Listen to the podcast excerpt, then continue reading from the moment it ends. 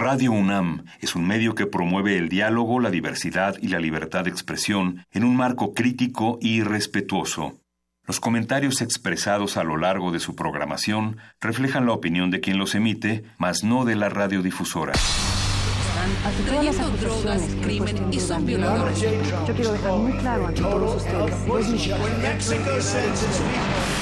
Vivimos tiempos donde el mundo no es gobernado por las personas más altruistas donde los muros estorban a la igualdad, a la sexualidad, a la creatividad. ¿Está en tus planes llegar al altar nuevamente? Donde se habla sin pensar y se admira sin saber. Vivimos los mismos tiempos que están viendo a la comunicación renovarse, al arte reinventarse, a la libertad superar sus límites. Nos hacen creer que lo mejor es triunfar en la vida donde el conocimiento y la denuncia están al alcance de nuestros ojos, de nuestros oídos.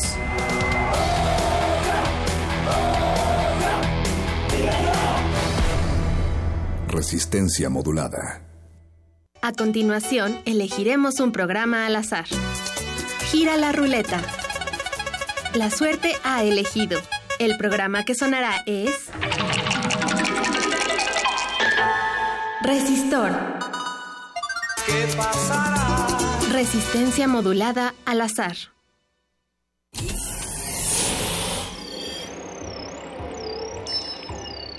Bienvenida, nueva entidad orgánica. Relaja tus oídos mientras procedemos a analizar tu sistema.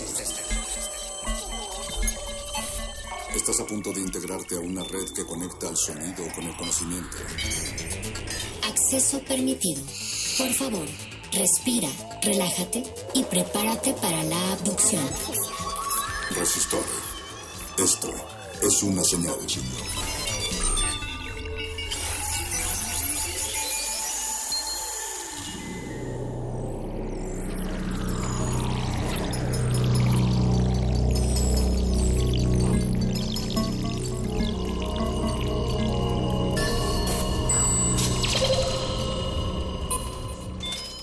Ingresar código de emisión. R 3 1 7 7 2 8 1 8. Acceso permitido. Inicia secuencia sobre el azar. ¿Qué es el azar? Esta es una idea que ha sido abordada desde distintos ángulos. De acuerdo a la Real Academia de nuestra lengua, casualidad, caso fortuito, otra acepción dice, sin rumbo ni orden, desde la mecánica cuántica. Max Planck, es pionero al introducir el concepto de azar y lo postula como la imposibilidad de predecir con exactitud el futuro. A esto se le conoce como el principio de incertidumbre. Podemos decir que la incertidumbre es la medida de qué tan azaroso es un experimento, es decir, podemos considerar que un experimento sucede por azar si su resultado final no se puede determinar a priori entre un conjunto de resultados posibles. Se puede hablar del azar epistemológico, que es aquel que se produce por el desconocimiento, bien sea por ignorancia o por incapacidad para tratar sistemas complejos, que en principio responden a causas de naturaleza determinista. Son diversas las ópticas desde las cuales se puede abordar este tema. Las matemáticas, la filosofía o la mecánica cuántica. Por ejemplo, desde la doctrina filosófica del determinismo, que sostiene que todo acontecimiento físico, incluyendo el pensamiento y acciones humanas, está causalmente determinado por la irrompible cadena causa-consecuencia, y por tanto, el estado actual determina en algún sentido el futuro. El hombre ha necesitado de la idea para el azar para poder entender el universo. Este concepto ha estado presente en la evolución de la ciencia y en las cosmogonías de la antigüedad. Las cosas que suceden, suceden por casualidad. ¿Están nuestros destinos dictados por el azar? ¿Desea repetir esta información? Ha elegido no. Comenzamos. Resistor. Esto es una señal. Resistor.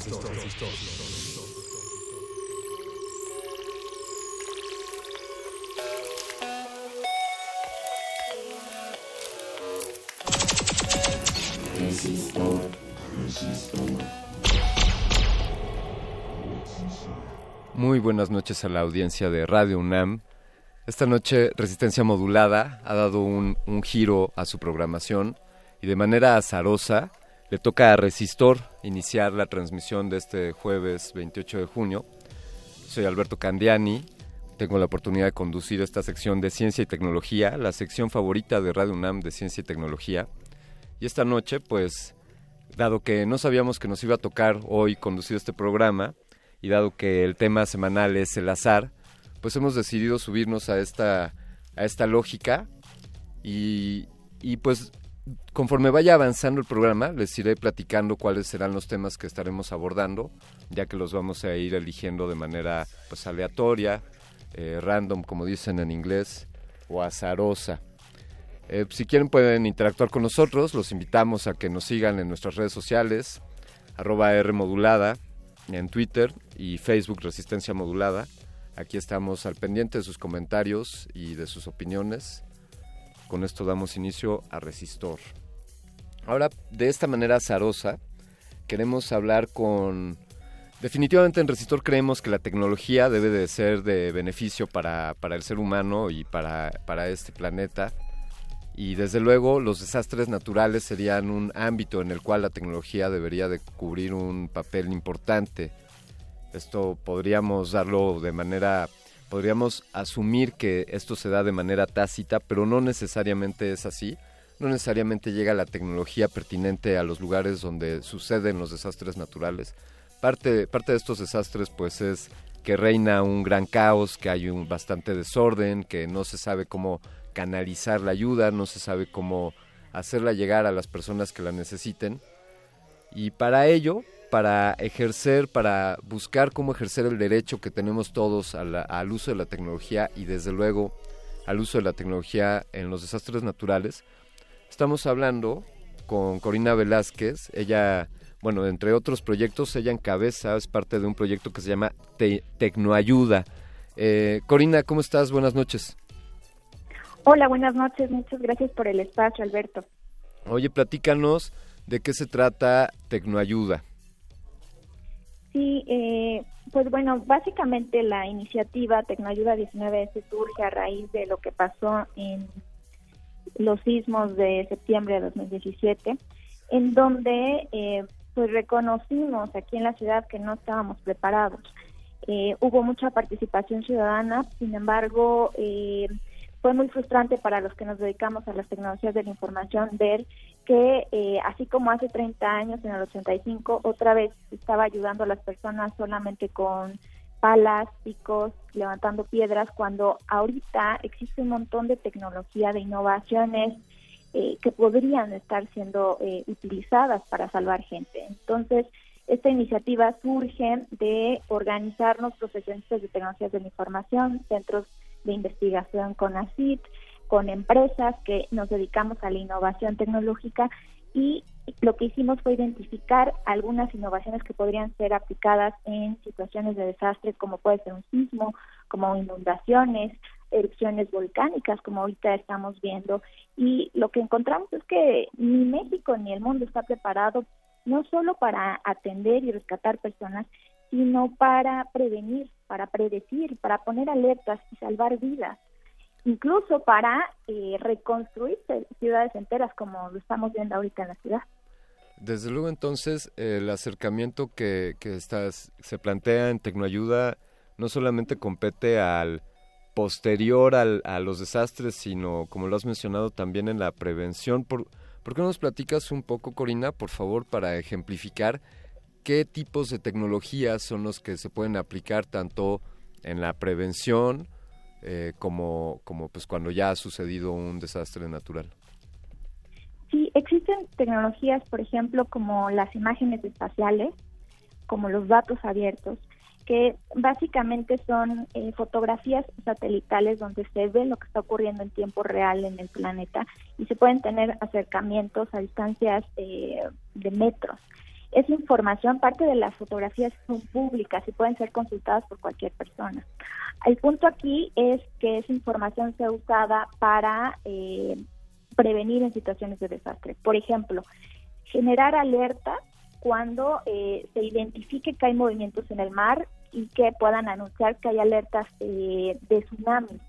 ¿no? Actualmente en México no tenemos este tipo de alertas y que eh, podrían ser eh, aplicadas eh, poniendo sensores en zonas este, donde ya se tenga identificadas que puedan ocurrir este tipo de situaciones. Por ejemplo, ahorita lo que está pasando en Guatemala o en las Islas Galápagos, Galápagos, Galápagos o en Hawái, en donde no hay monitoreo, no hay sensores. Entonces, predecir o prevenir sería establecer alertas de minutos u horas antes de que sucedan las cosas para que dé eh, tiempo para evacuar a las personas y ponerlas en lugar eh, a salvo. Es un ejemplo. Sí, y, y digamos, eh, por ejemplo, en los sismos, cuando ya ha sucedido un colapso, ¿de qué manera podemos apoyarnos de la tecnología? Sí, eh, ahorita, por ejemplo, estamos colaborando en Guatemala los con los afectados del volcán de fuego y lo que estamos haciendo es uso de Internet de las cosas, que es poner Internet en, objetos. Por ejemplo, ahorita estamos usando chalecos para los rescatistas mexicanos que fueron a ayudar y estos están eh, acoplados con chips que tienen botones de pánico, que tienen iluminación nocturna automática que se recarga con fotoceldas y tenemos geolocalización, que significa que si estos rescatistas en algún momento también están en peligro, puedan eh, eh, apretar este botón y pedir auxilio y podamos saber exactamente en qué lugar está y poder auxiliarlos. Sin embargo, como tú, como tú y tu público pueden imaginar, eh, estamos ante muchos retos, no solo el, estar desarrollando estos prototipos, sino que lo que habíamos desarrollado para el sismo quizá no es necesariamente igual en las condiciones de un volcán, porque ahorita nos estamos enfrentando que los materiales deben de resistir grandes eh, temperaturas, ¿no? Eh, y que pues están derritiendo. Entonces estamos trabajando en nuevos prototipos que prevean altas temperaturas, que prevean que se puedan mojar y no hagan este cortocircuito. Claro.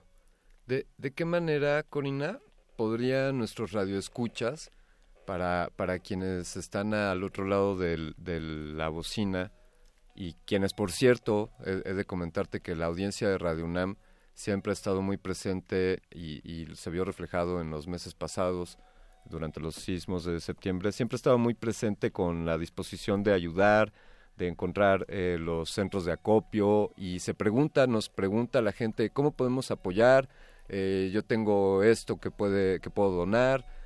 ¿Qué, le dirías o qué, qué llamamiento harías a nuestra audiencia para poder apoyar a, este proyecto que encabezas? Sí, eh, en primer lugar, darles nuestros eh, puntos de contacto para que nos escriban en tecnoayuda19s arroba gmail.com y en Twitter en arroba civismo DIG de Digital MX. Ahí nos pueden contactar.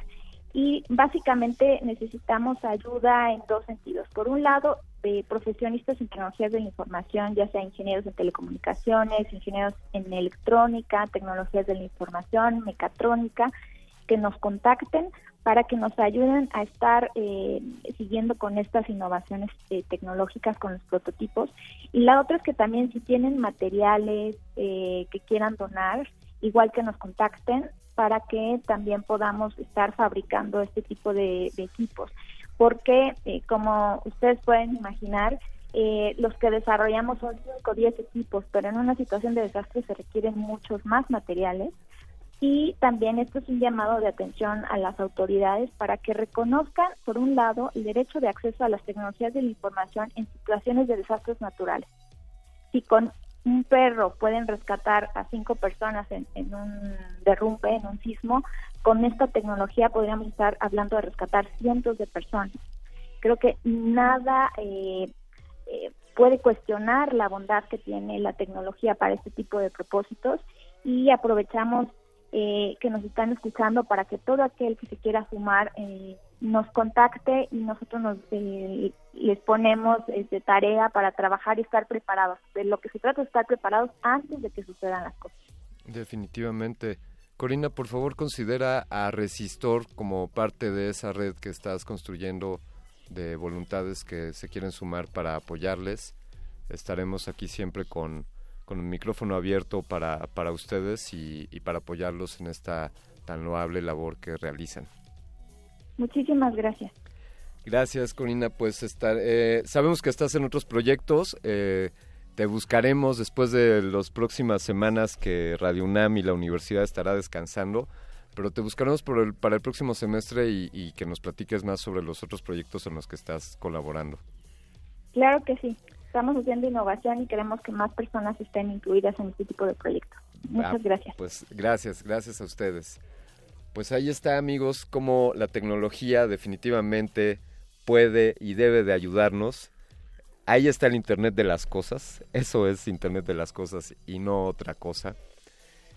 Vamos, vamos a hacer una pausa musical. Le pregunto a la producción. La producción está de acuerdo. Señor operador, don Agustín Mulia, le queremos dar un agradecimiento por pilotear esta nave, por conducir los controles con esa mano firme para llevarnos a un, a un destino adecuado. No, no, no le baje al micrófono, don Agus. Eh, Lalo Luis, muchas gracias por la producción ejecutiva y desde luego al doctor Arqueles que está siempre con una mano que me, meciendo esta cuna. Nosotros vamos a escuchar de Sugar Hill Gang una rola que se llama Rapper's Delight. Estoy escuchando Resistor.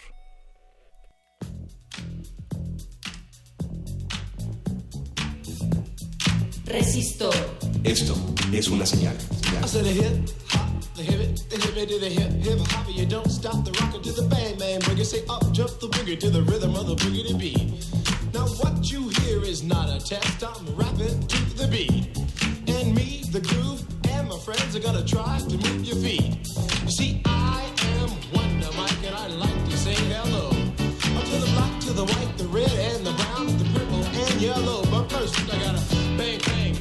To the boogie. Say up jump the boogie to the bang bang boogie. Let's rock. You don't stop, rock the rhythm that'll make your body rock. Well, so far you've heard my voice, but I brought two friends along. And next on the mic is my man Hank. Come on, Hank, sing that song. Check it out, I'm the CASN, the OVA, and the rest is FLY. You see, I go by the code of the doctor of the mix, and these reasons I'll tell you why. You see, I'm six foot one, and I'm tons of fun, and I dress to a T. See, I got more clothes than Muhammad Ali, and I dress so viciously. I got bodyguards, I got two big guns that definitely ain't the whack. I got a Lincoln Continental and a some new Cadillac. So after school, I take a dip in the pool, which is really on the wall. I got a color TV so I can see the Knicks play basketball. Hear me talking my checkbook, could it cost more money than a sucker could ever spend? But I wouldn't give a sucker or a bum from the rock and not a dime till I made it again. Everybody go, oh, hotel, motel, what you gonna do today? Is I'm gonna get a fly girl, gonna get some spank and drive off in a death OJ. Everybody go, oh, hotel, motel, holiday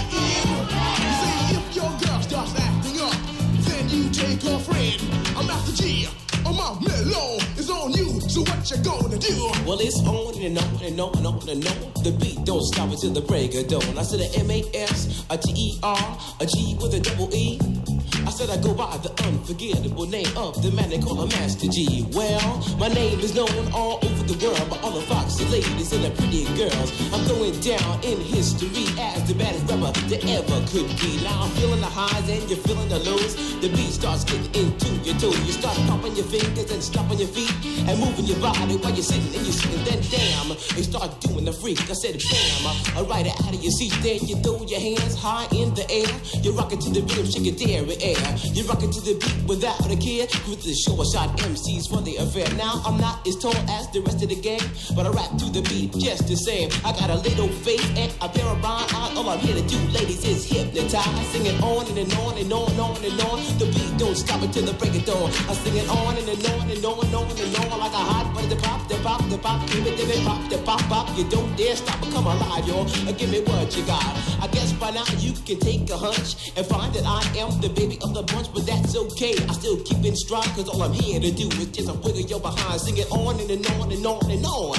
The beat don't stop until the break of dawn. I sing it on and, and on and on and on and on. Rock, rock, y'all. Uh, throw it on the floor. I'm gonna freak you here, I'm gonna freak you there. I'm gonna move you out of this atmosphere, cause I'm one of a kind and I'll shock your mind. I put the jig, jig, jiggles in your behind. I say the one, two, three, four. Come on, girls, uh, get on the floor. Uh, come alive, y'all. Uh, give me what you got, cause I'm guaranteed to make you rock. I said one, two, three, four. Tell me one, to Mike, what are you waiting for? To the hip, hop, the hippie to the hippie, the hip, hip, a hopper. You don't stop, rock it to the bang, bang the boogie. Say up, jump the boogie to the rhythm of the boogie beat. Let's get me rock, we rock, we Scooby Doo. We just. Resistor. Esto es una señal.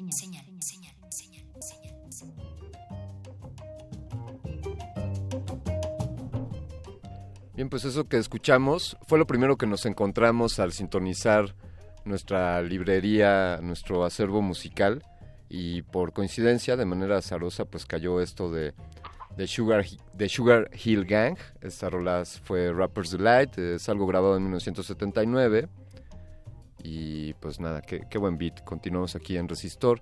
Ahora hemos, hemos hecho de nuevo girar la ruleta, hemos tirado de nuevo los dados y pues toca el turno para hablar sobre sobre capacitación, sobre educación, sobre cursos de verano. ¿Qué les parece? Que ahora que está por venir, estamos a punto de iniciar las vacaciones de verano, al menos aquí en esta universidad.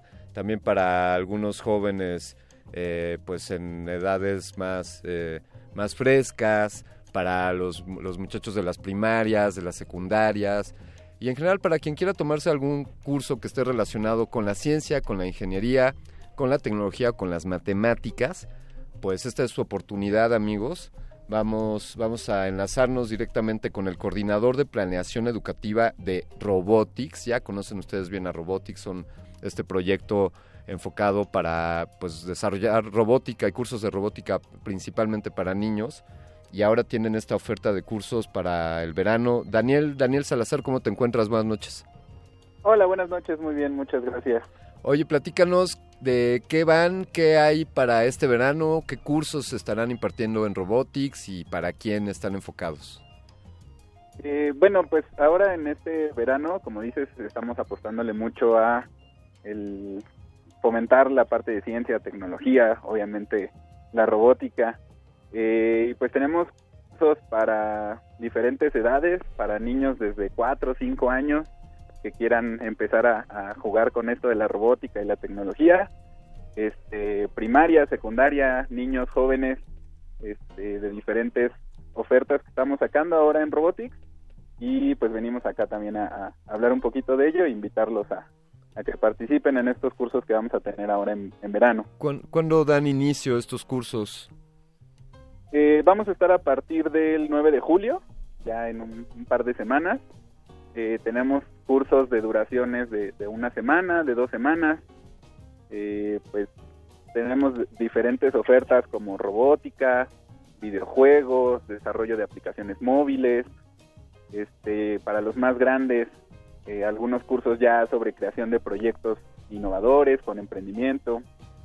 Eh, y pues robótica también para todas las edades, como te decía, desde niños desde cuatro años este, chavos de 12, 15, etcétera. Daniel, eh, mencionaste desarrollo de aplicaciones y quizá para algunos podría sonar como un tema de, de maestría en ciencias de la computación o, o, de ya unos niveles pues no tan no tan nobles, pero cómo, o sea, los niños pueden aprender a hacer aplicaciones.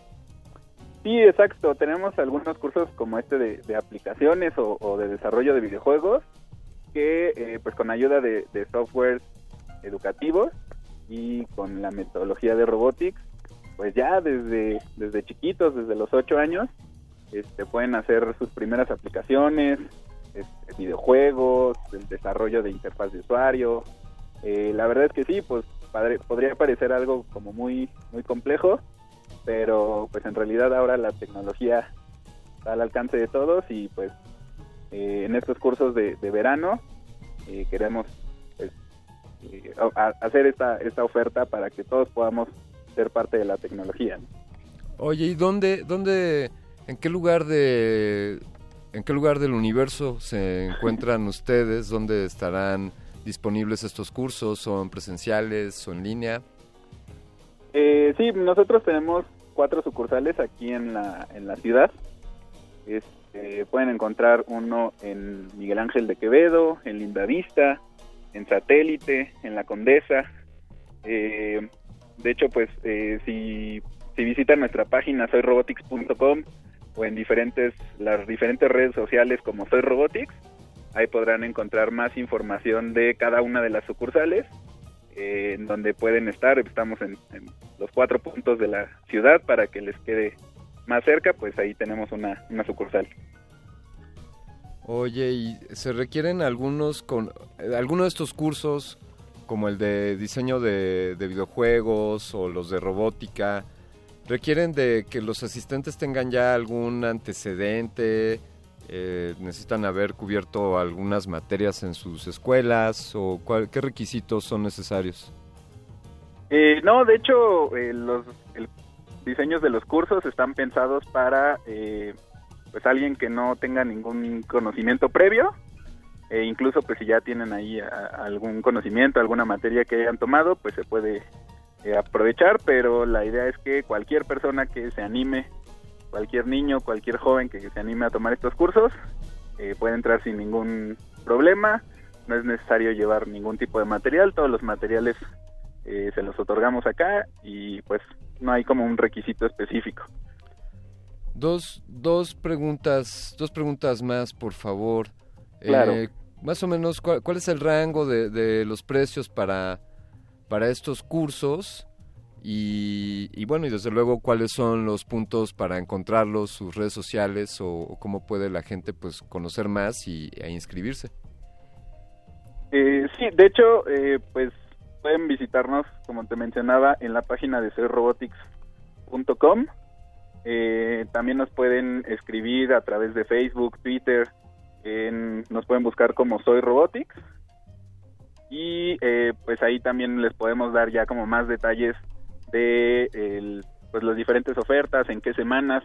Vamos a estar, de, como te decía, desde el 9 de julio hasta en la segunda semana de agosto, que son pues como todas las vacaciones de, verano. Eh, y ahí pues también depende el, precio pues del, del tipo de curso que quieran tomar o la cantidad de cursos que puedan tomar. Tenemos algunas promociones eh, que si toman varios cursos pues también eh, tienen un, un- un costo más bajo. Entonces eh, pues Pueden decir Eh, que lo escucharon en Resistor, por ejemplo. claro que sí. Este si nos mencionan ahí que, que lo escucharon en Resistor, eh, pues ahí ahí checamos. Fantástico. Eso está, Sí, claro que sí. eso está fabuloso, Daniel. Pues, oye, queremos agradecerte pues, que, que estés pues coordinando, eh, tú como coordinador de planeación educativa de Robotics, que estés encabezando estos, estos esfuerzos de cursos de verano. Creemos aquí que no hay mejor manera de pasar estas vacaciones que tomando, tomando unos cursos quizá de robótica o de programación de videojuegos. Y enhorabuena para Robotics, por favor un saludo a Roberto San Martán.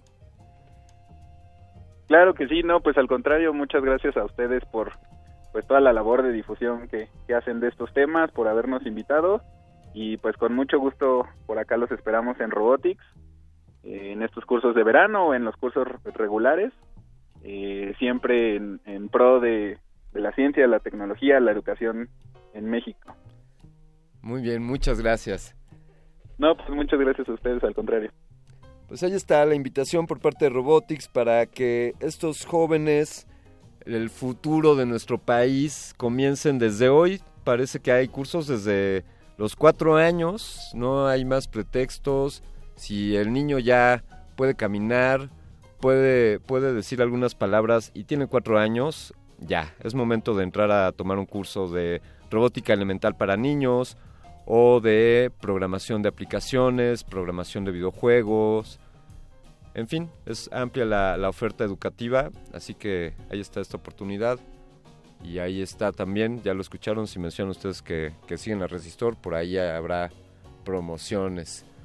Pues nuevamente vamos a poner a girar, a girar esta máquina aleatoria.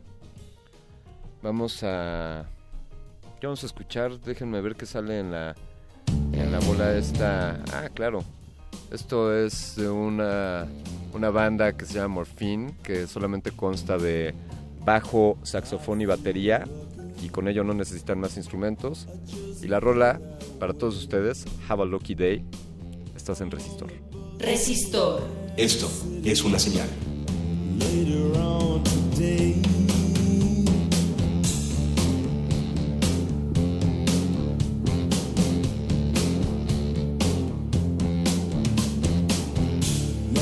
Sitting at a blackjack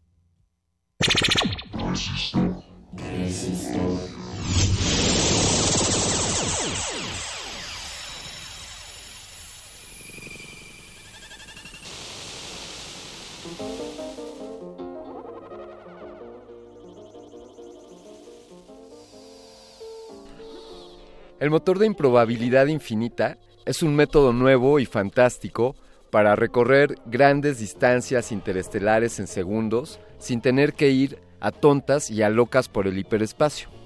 En cuanto el motor de improbabilidad infinita alcanza la improbabilidad infinita, pasa por todos los puntos posibles de todos los universos posibles de forma casi simultánea.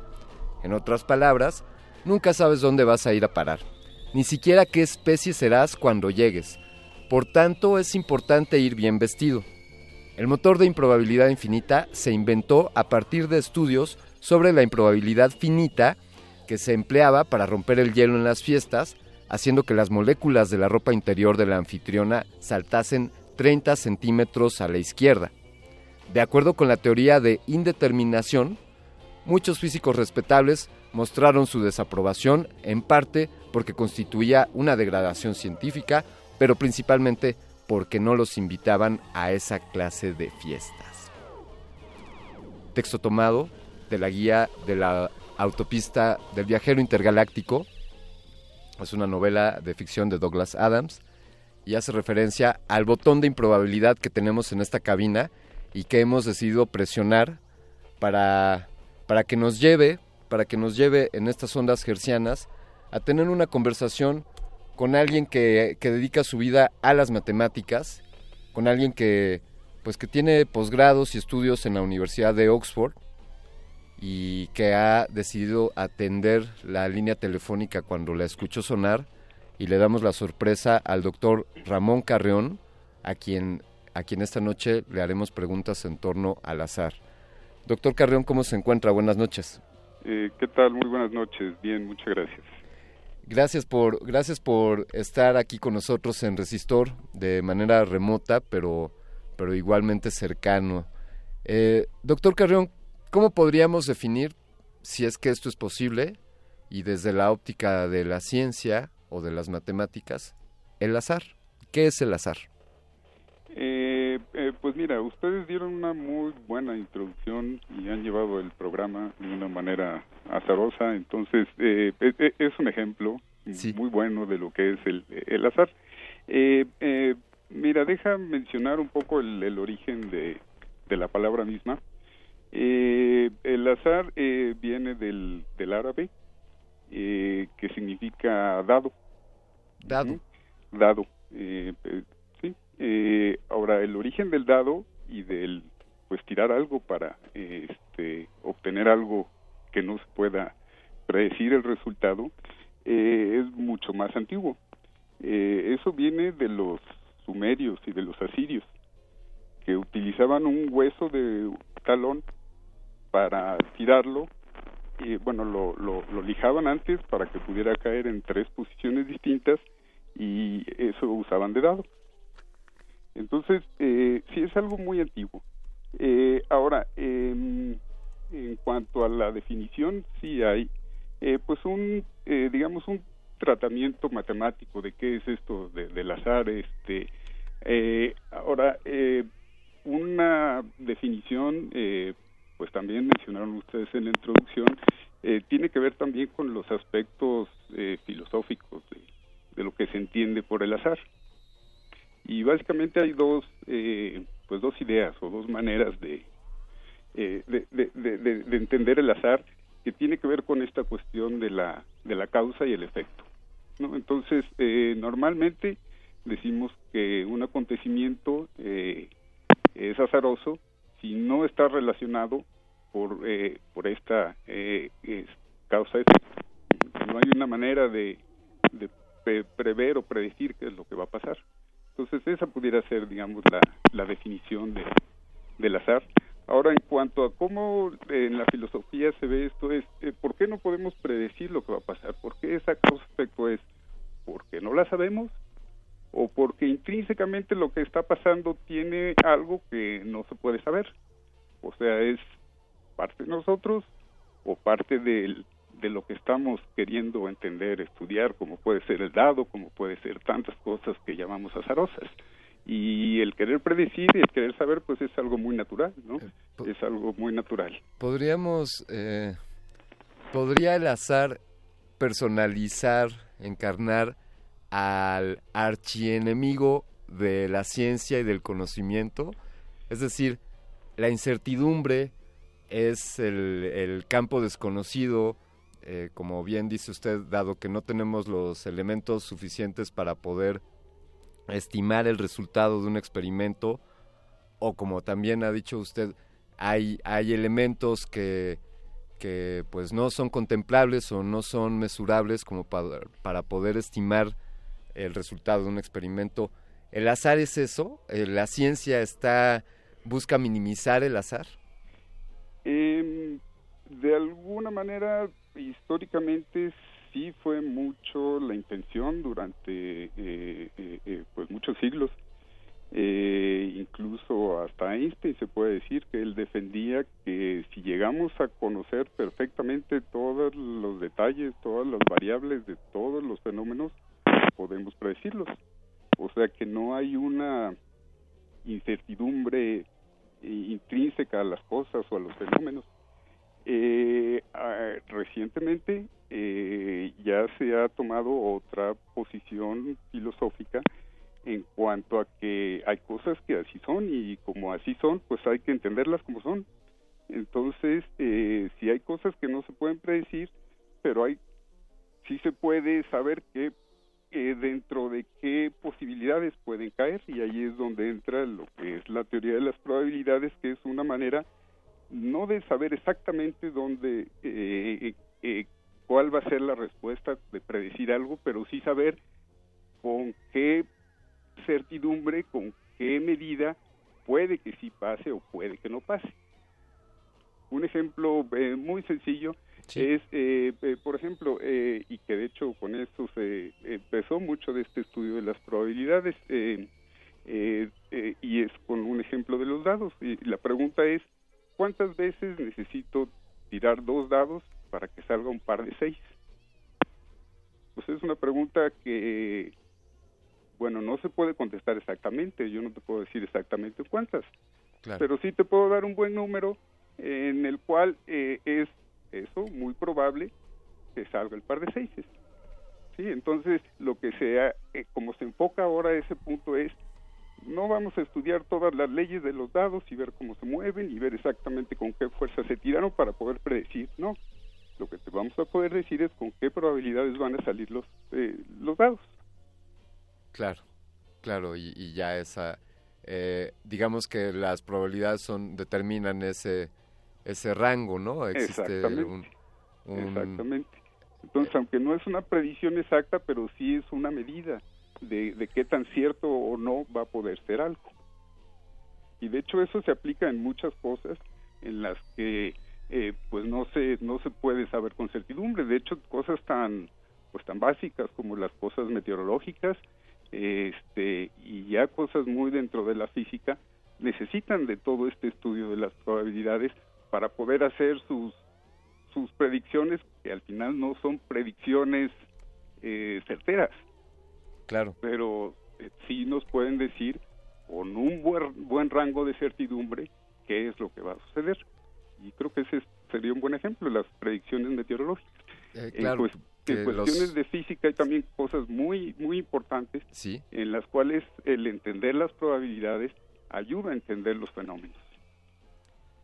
Claro, y, a que este rango de probabilidad pues sea eh, mayor o menor, ¿no? Es, eh, o sea, pienso en los servicios estos que tenemos en nuestros smartphones que, que nos dicen en qué porcentaje es probable que que llueva o, que sea que esté soleado.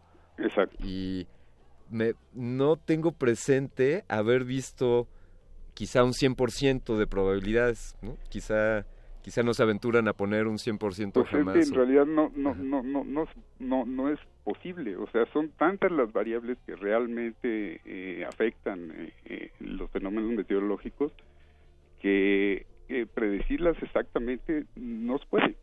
Eh, entonces, pero sí se sabe, en base a esto, cuestiones eh, probabilísticas y que ahora ya incluso se usan muchas más cosas, cuestiones históricas, cuestiones este ahora con los análisis de grandes, el Big Data, de grandes cantidades de datos, ayudan a todo esto, pero eh, al final de cuentas eh, no hay una certidumbre, aunque que se conozca la física y las ecuaciones y todas las condiciones no no no no no existe la ni la exactitud en las mediciones ni la eh, forma de, de, poder predecir exactamente. Entonces dónde interviene esta parte de la medición de la incertidumbre y que pues en realidad al final de cuentas es bastante buena lo como tú dices lo podemos ver en los smartphones.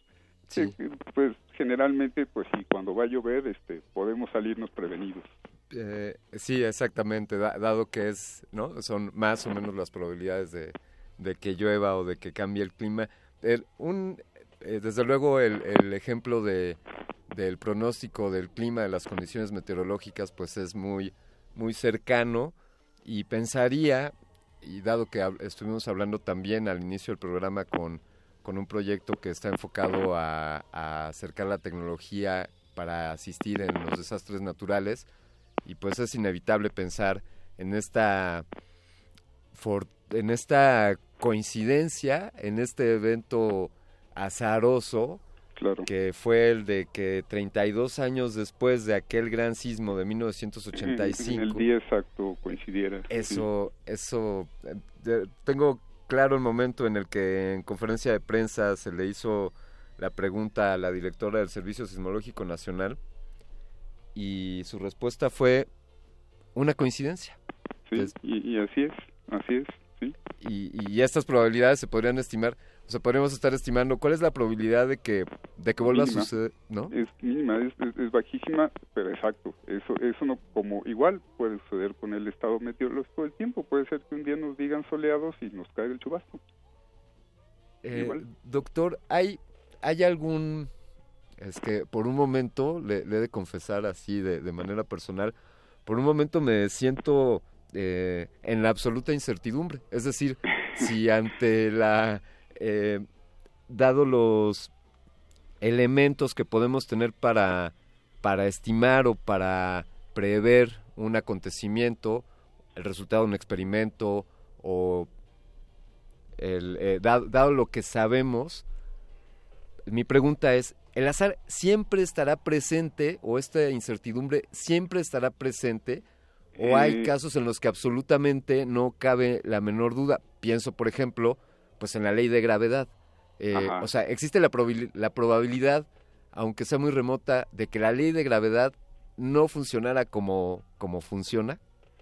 Eh, no, eh, hay, hay, sí, este, hay cosas que, que no, no son probabilidades, hay Claro. cosas que sí son eh, completamente determinadas y que nos permiten, este, pues hacer muchas de las cosas que hacemos, este, de, de transportarnos, todas estas telecomunicaciones y todo son gracias a que, eh, pues sí hay eh, eh, modelos, este, deterministas de las cosas que permiten eh, pues realizar eh, muchas de las cosas que hacemos. Es- e- e- esa es una gran parte, Sí. pero hay, hay una parte que es eh, y que es importante que menciones porque está relacionado con tu pregunta inicial de si la ciencia eh, tiene como enemigo de alguna manera al azar y, y, y pues eh, de alguna manera sí necesitamos ir conociendo más cosas. Sí hay cosas que ahorita consideramos como azarosas porque es la mejor manera en la que podemos hacerlo.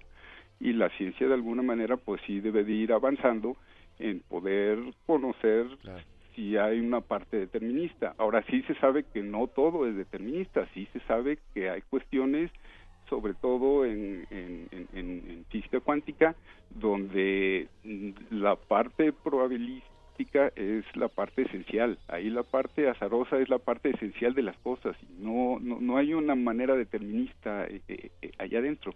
Entonces, sí hay las dos partes, digamos, en la naturaleza. La cosa es, pues, sí, ir avanzando o ir eh, conociendo o ir pudiendo acotar las que son este de naturaleza no determinista y ir pudiendo conocer las que sí lo son. Y la ciencia sigue caminando en los dos sentidos. Gra- gracias a la ciencia tenemos hoy absoluta certeza en que mañana saldrá el sol o- Exactamente. O, en poder saber cuándo será un, un eclipse.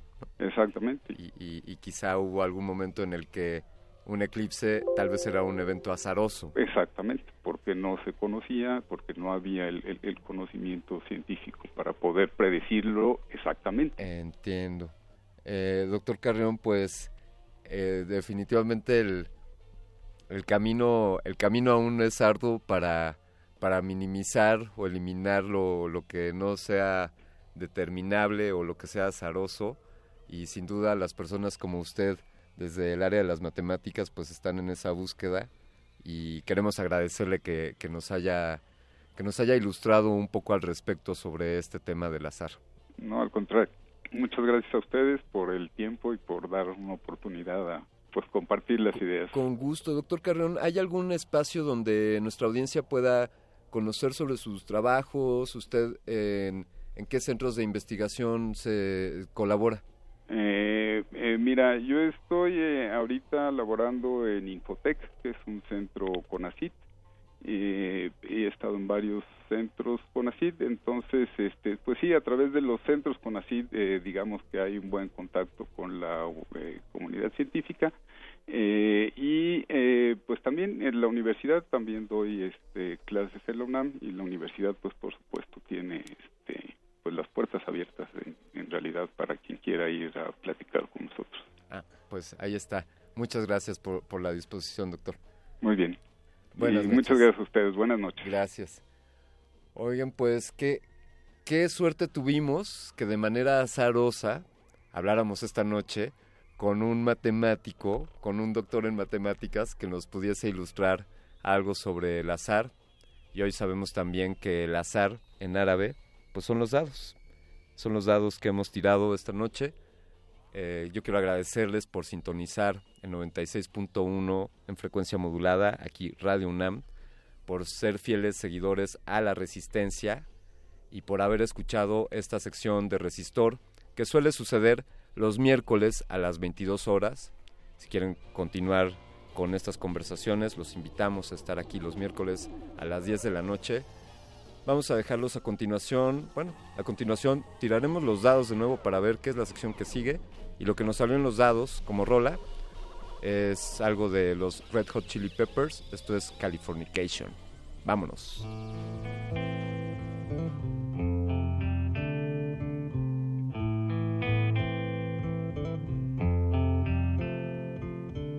Resistor. Esto es, es, una, es una señal.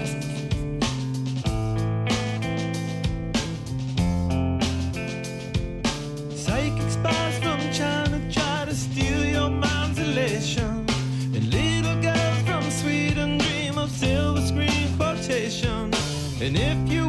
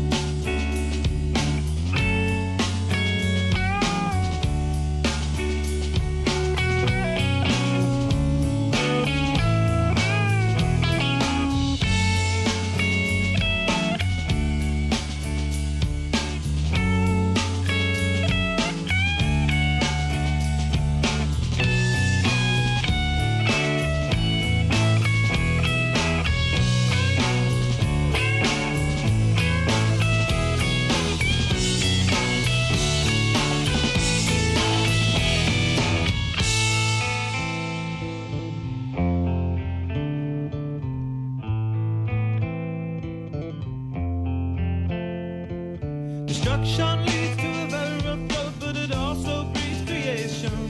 An earthquake to a girl, to a girl's guitar.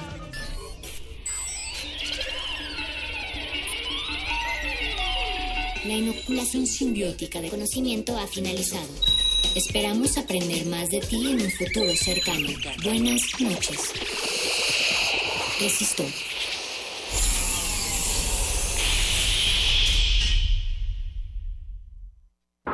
Resistencia modulada.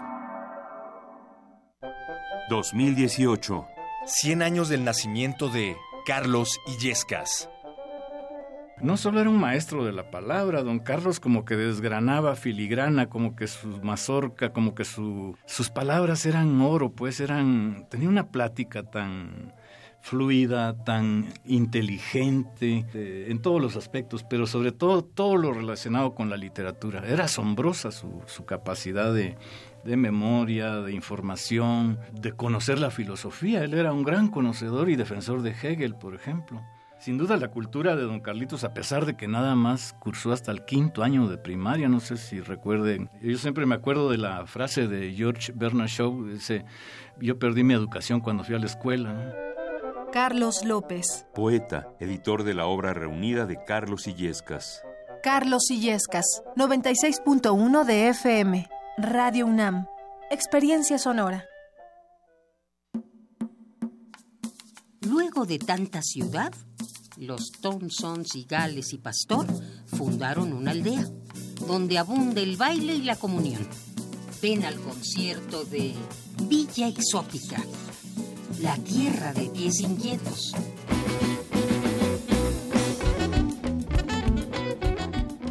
Viernes 29 de junio a las 21 horas en la sala Julián Carrillo. Entrada libre.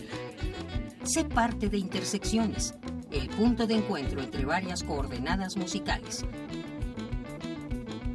Radio UNAM, experiencia sonora. Para conocer los resultados oficiales de la elección, por ley se realizan los cómputos distritales. A partir de las 8 de la mañana del miércoles siguiente de la elección, los 300 consejos distritales cotejarán todos los resultados de las actas en las que fueron registrados los votos de cada casilla. Si el registro de los resultados es correcto, concluye el proceso. Si no, hay varias causales que establece la ley para hacer un recuento parcial o total de los votos y aclarar cualquier duda. Todo para dar los resultados oficiales de la votación. Infórmate. INE. En este periodo electoral, la Fiscalía General de Justicia del Estado de México, a través de la Fiscalía Especializada en Materia de Delitos Electorales, te brinda atención en caso de ser testigo o víctima de un delito electoral. Ofrecerte dinero a cambio de tu voto, recoger tu credencial para votar, condicionar tu voto mediante cualquier presión o amenaza, son solo algunos de ellos. Infórmate. Cualquier anomalía, repórtala al 01800 7028 770 en nuestras redes sociales o en la aplicación móvil FGJ Domex, disponible de manera gratuita. Te invitamos al curso Historia de la lucha de las mujeres por sus derechos en México. Imparte la doctora Patricia Galeana. Sala Carlos Chávez del Centro Cultural Universitario. Los días 6, 7, 13 y 14 de agosto. De las 18 a las 20 horas. Informes en www.grandesmaestros.unam.mx. El cupo es limitado. Inscríbete ya. Invita el programa Grandes Maestros de Cultura UNAM. El INE es más de lo que crees. Eres tú que tienes tu credencial para votar. Tú que capacitas a quienes serán funcionarios de casilla. Tú que serás observador electoral. Tú que contarás cada voto y las más de 17 mil personas que trabajan en todo el país. Quienes con su esfuerzo harán que el primero de julio 90 millones de personas nos levantemos sabiendo que nuestro voto contará. Y estará bien contado. El INE no es del gobierno, es de todos y todas. INE.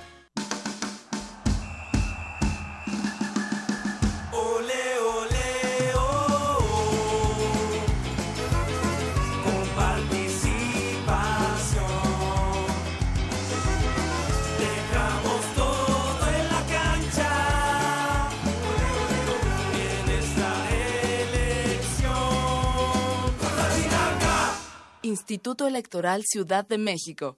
Con participación, todo funciona.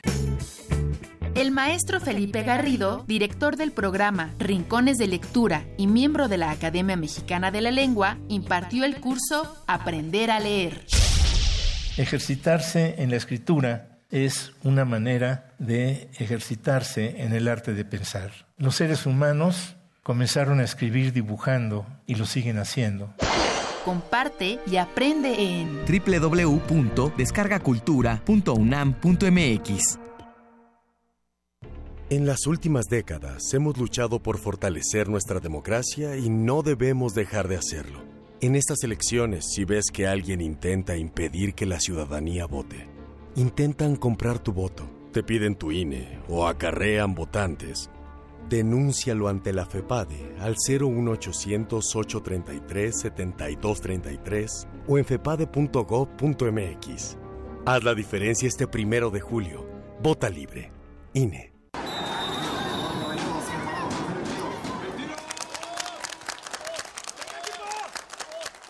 Cada vez juegan mejor, ¿no? Oye, ¿y si de aquí nos vamos a votar? No, tengo mejores cosas que hacer. ¿Que tienes mejores cosas que hacer? Puros pretextos.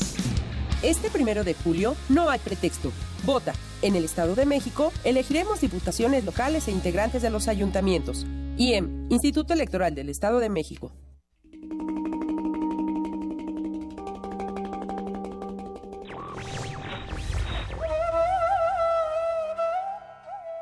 El hombre está condenado a ser libre. Jean-Paul Sartre.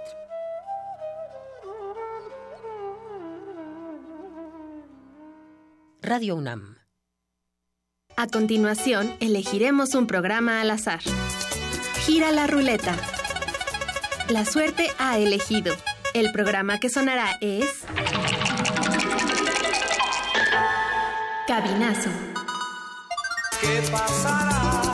Resistencia modulada al azar.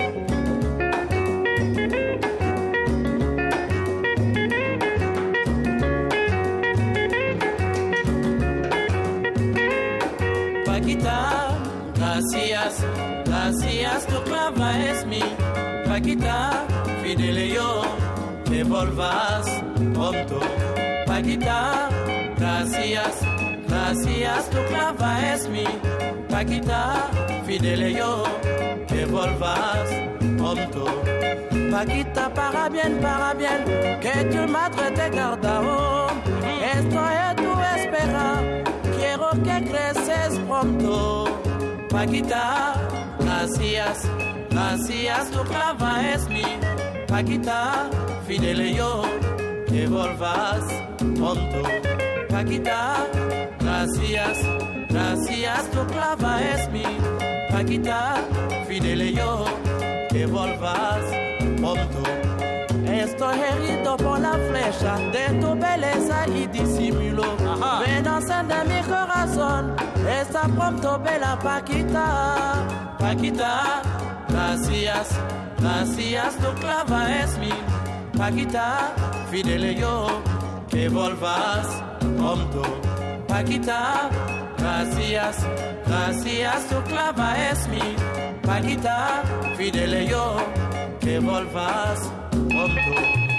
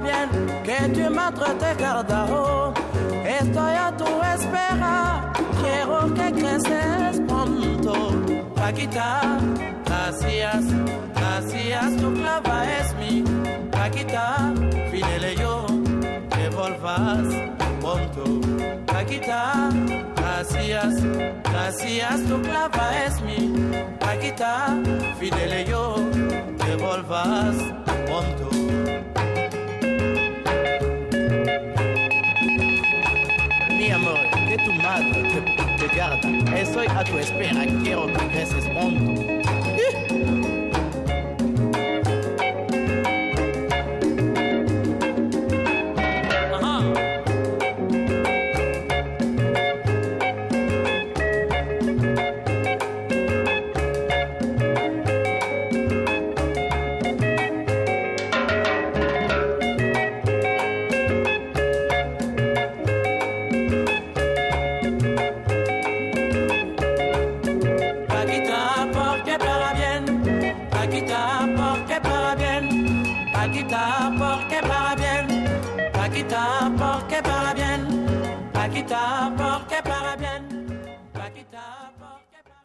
Resistencia modulada.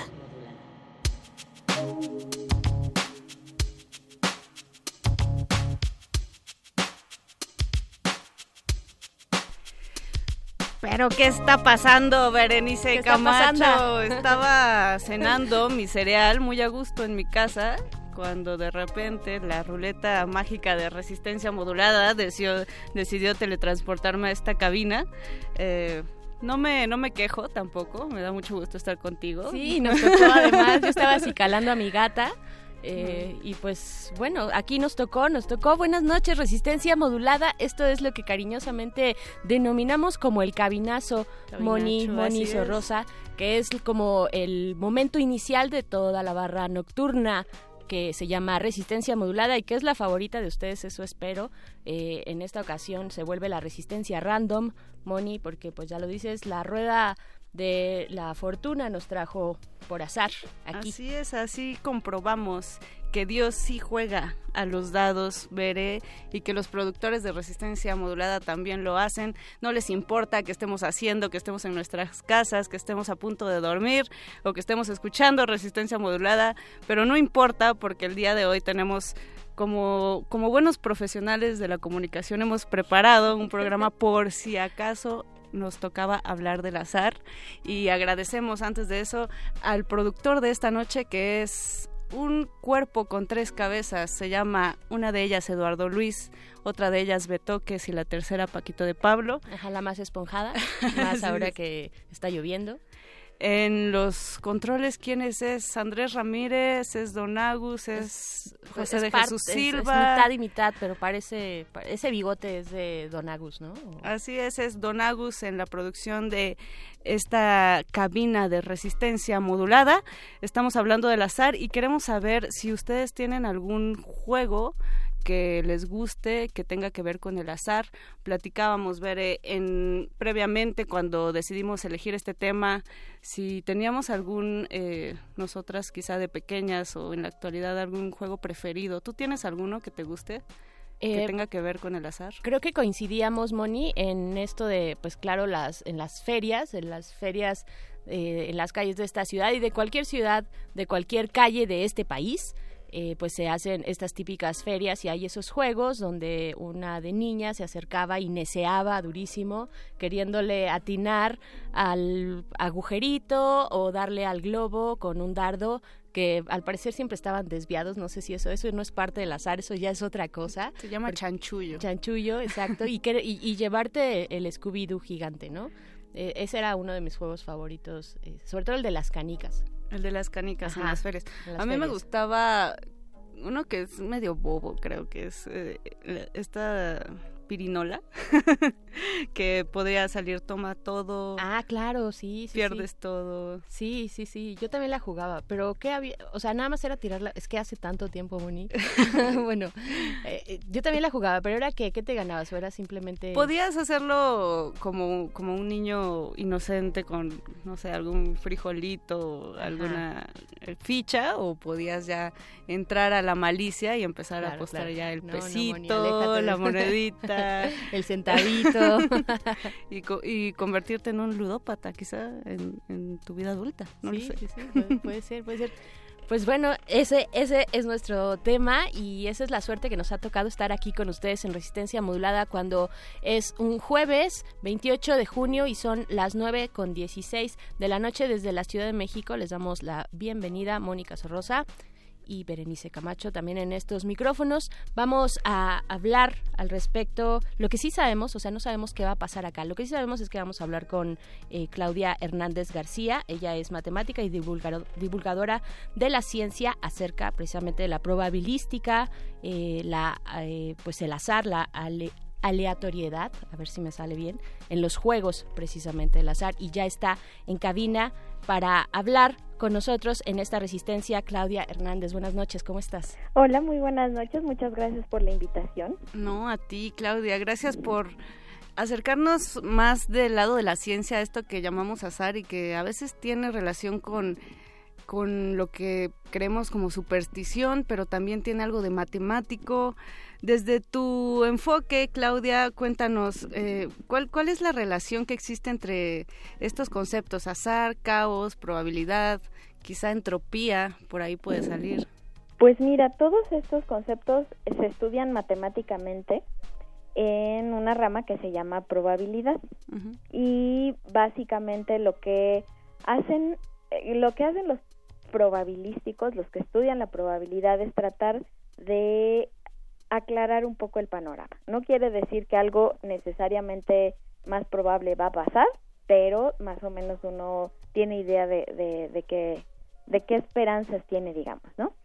Eh, ahorita que decían lo de lo, lo del Scooby-Doo gigante, yo nunca me quise ganar un Scooby-Doo, más bien era un oso, así como los que compras en esta tienda de autoservicio del Monstruo Mercado, que compras todo en grandes cantidades que venden unos osos gigantes que entran el oso y ya te sales tú de la casa porque no hay manera de que quepan los dos. Eh, yo siempre me quise ganar eh, uno de esos y por supuesto nunca me lo gané.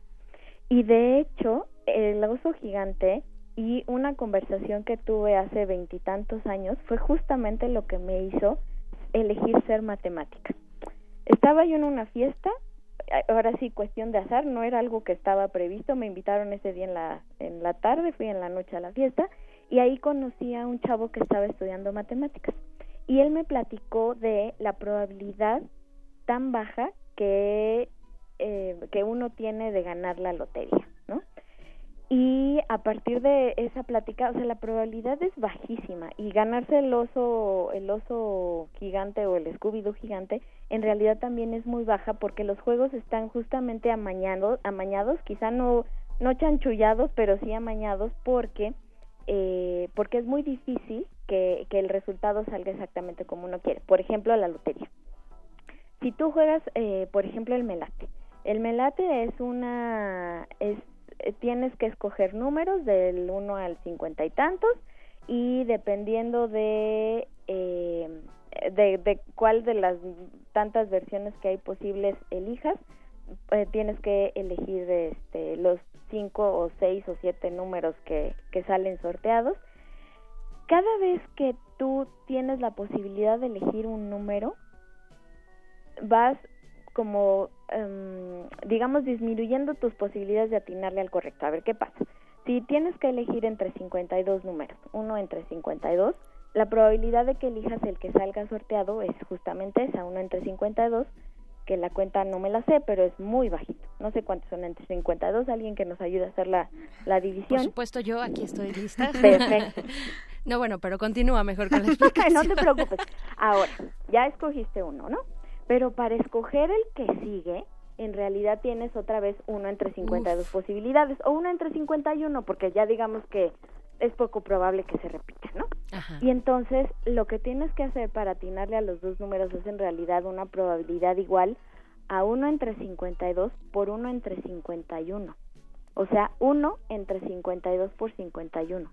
Eso es todavía muchísimo más chiquito.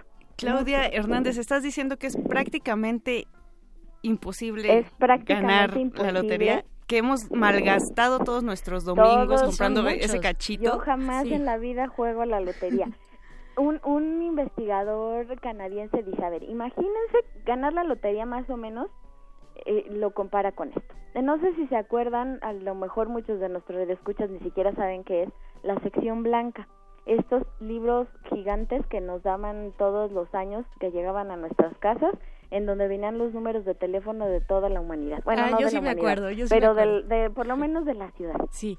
Los sí, de sí. la Ciudad de México eran unos tomos que más o menos medían unos 10 centímetros de alto, de, de, de grueso, digamos, ¿no?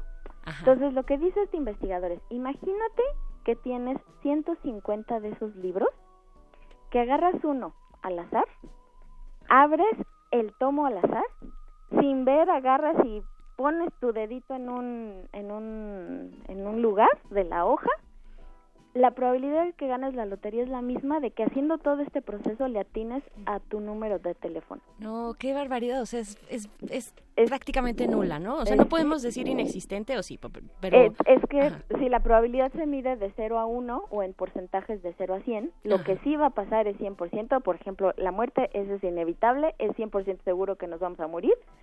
Eh, lo que no se sabe exactamente qué va a pasar, eh, pues se va, se va midiendo. Por ejemplo, cuando echas un volado, la probabilidad de que te salga sol es de un medio o 50, de 50%. 50, Sí, ajá. exactamente. Entonces, dependiendo de cuáles son tus posibilidades, vas aumentando. Si, si tuviéramos, por ejemplo, en la pirinola que tenía seis caras, pues la probabilidad de que te tocara todo y te llevaras todas las piedritas eh, era de un sexto, que es más o menos la misma probabilidad de que te salga un número cuando tiras un dado, es un sexto. Así, o, que te, o que caras. te salga perderlo todo también. Exactamente. Pero Claudia, entonces si hay tan bajas probabilidades de, de ganar en este tipo de juegos, ¿por qué seguimos haciéndolo? ¿Por qué sigue siendo, eh, digamos, un juego tan Atractivo, latente, ¿no? Atractivo? Eh, nada más para para no quedarme con la curiosidad, eh, con la duda y si alguien la tenía, le voy a lo voy a este a resolver. La probabilidad de ganar el melate es 1 en 32 millones. Ay, no, qué O sea, barbaridad. es un 0 seguido de un punto, un 0.803%. Esa es la probabilidad de ganar el melate. No quiere decir que no lo pueda ganar uno, pero bueno. Ahora, ¿por qué seguimos jugando a la lotería? Porque esto sí lo han estudiado los, los psicólogos. Los, los economistas dicen que la lote jugar a la lotería es el impuesto a la ignorancia, ¿no? Porque finalmente es tan baja la probabilidad que uno termina pagando por nada, ¿no? Es como un impuesto. Y los psicólogos lo que dicen es que la gente no se fija en las probabilidades que tiene de perder, sino en la poca probabilidad que tiene de ganar y el simple hecho de imaginarte ganador y comprándote lo que la casa que querías o saliendo de la deuda que te tiene hasta el tope. ¿Cuál eso- Huicho Domínguez? cual Huicho Domínguez, eso te hace sentir bienestar y eso te hace sentir mejor. Por eso seguimos jugando a la lotería. Es decir, que sí está como muy interiorizado en la ideología o en la idiosincrasia mexicana esta, este sentimiento aspiracional, Claudia. En la humanidad. En la humanidad, entera, ¿eh? ¿no? En Entiendo todos que- lados, ajá. porque todas las, en todos lados hay loterías. De hecho, en muchas naciones, como la nuestra, ¿no? Tenemos la Lotería Nacional para la Asistencia Pública. Lo que hacen es justamente apelar a este, a este, a esta aspiración a, a salir de pobres literalmente, ¿no? A tener esto que siempre hemos querido, lo canalizan en vamos a convertirlo en obra social. O sea, todo ese dinero que la gente quiere invertir para, bueno, invertir, no sé, no sé si es invertir o gastar, ¿no? Para eh, querer tener un poquito más, eh, se, se destina a, a, a, em, a eventos eh, sociales, pues. Ok, o sea, tiene un montón, de, obviamente, tiene muchísimas más aplicaciones de las que podríamos contar en esta charla breve eh, que tenemos contigo, Claudia, pero sí, esta parte es muy interesante, ¿no? La parte entre economía y psicología que dicen, bueno, a los seres humanos, bueno, por parte de la psicología, los seres humanos nos, nos somos optimistas frente al futuro y tú lo dices también en, en el artículo que publicaste en la revista Cómo ves, la revista de divulgación de esta universidad, que les invitamos a leer. Eh, eh, buscar en, internet, que se llama La casa siempre gana, las matemáticas de los juegos de azar, y ahí dices algo eh, como esto. Eh, los seres humanos tendemos a ser muy optimistas acerca del futuro y bastante malos para calcular las probabilidades de que algo suceda, por ejemplo, ganar la lotería. ¿no?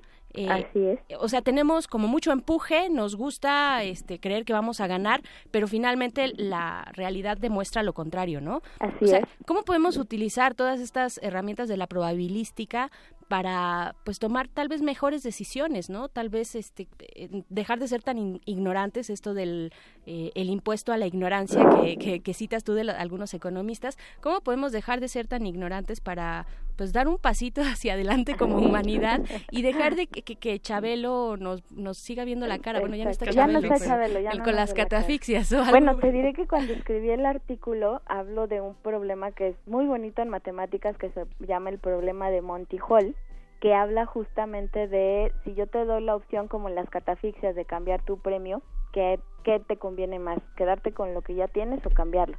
Y lo que la, la estadística dice es que lo, más bien la probabilidad lo que dice es que la mejor opción es que cambies, o sea que efectivamente catafixies eh, el premio. Pero cuando estaba leyendo, eh, cuando estaba tratando de entender el problema, estaba viendo los los videos que encontré de Chabelo en YouTube y hasta el corazón se me hizo chiquito porque decía, bueno, es que los que están más jóvenes no se acuerdan, pero los que estamos menos jóvenes nos pasábamos todos los domingos en la mañana justo entretenidos viendo cómo la gente perdía sus premios.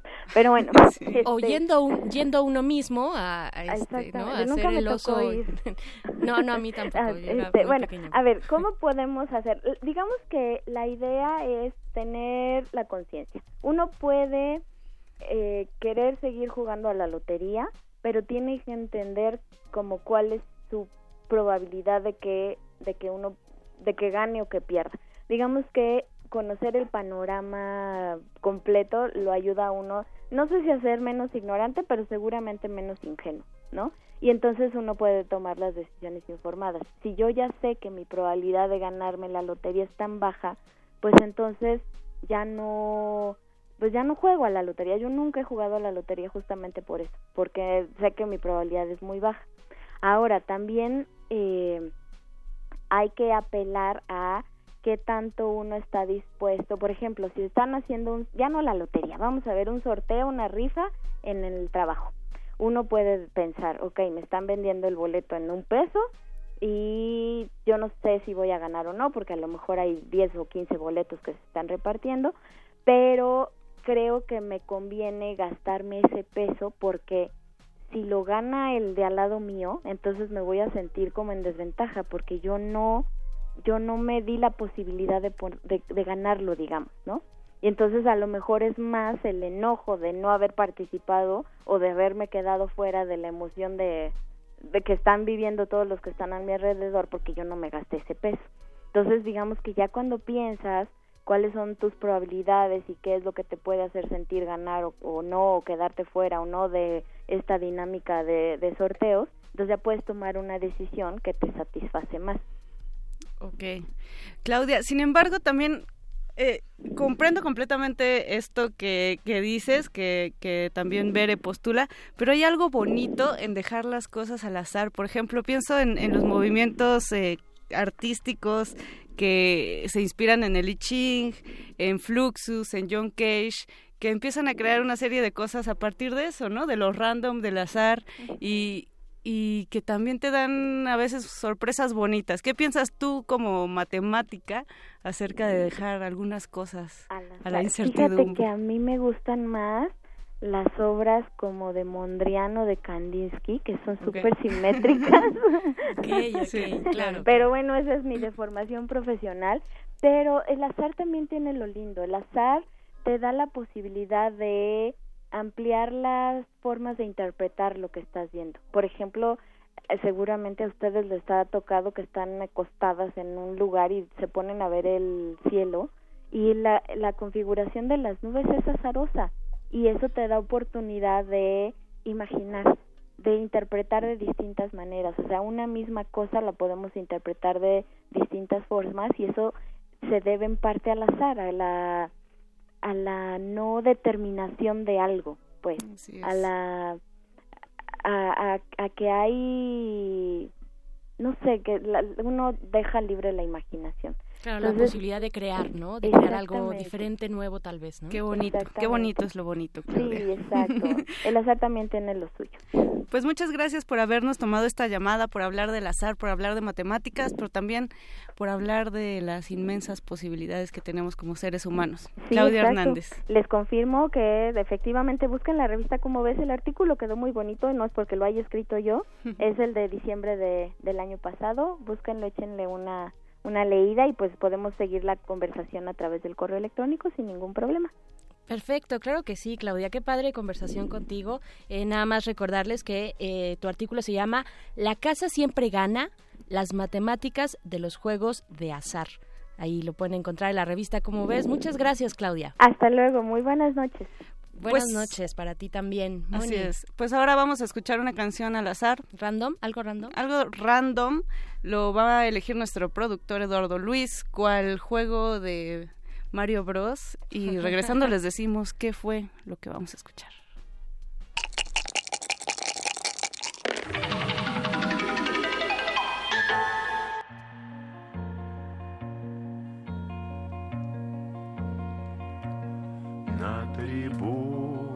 Становится тише, Тает быстрое время чудес. До свидания, наш ласковый Миша, Возвращайся в свой сказочный лес. Не грусти, Улыбнись на прощание, вспоминай эти дни, вспоминай.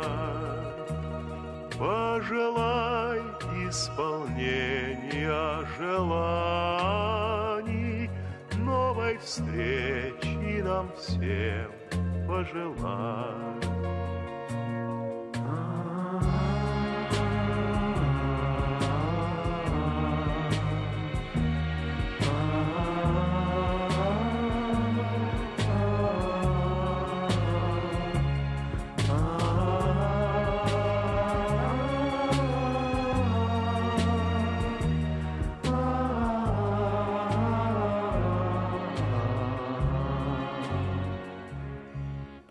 Желаем друг другу успеха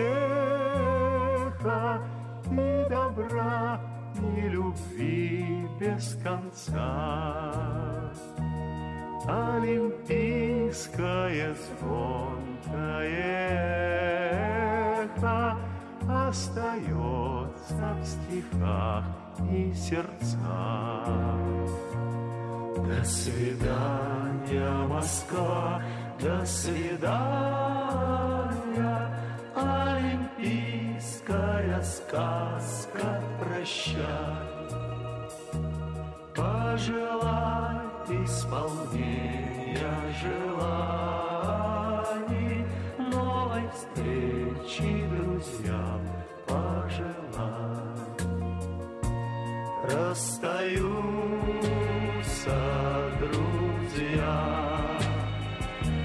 остается в сердце нежность. Будем песню беречь. До свидания,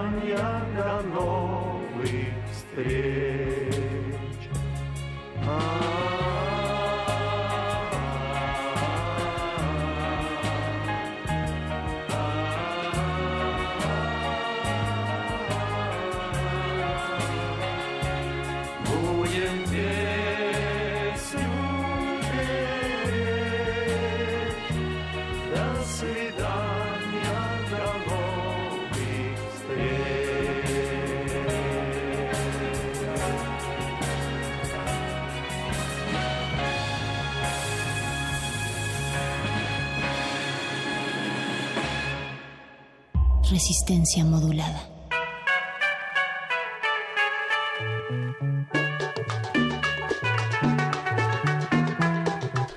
¿Y ustedes, Resistencia, qué tan random son en la vida? Arroba R modulada en Twitter, Facebook, Resistencia modulada, cuéntenoslo todo.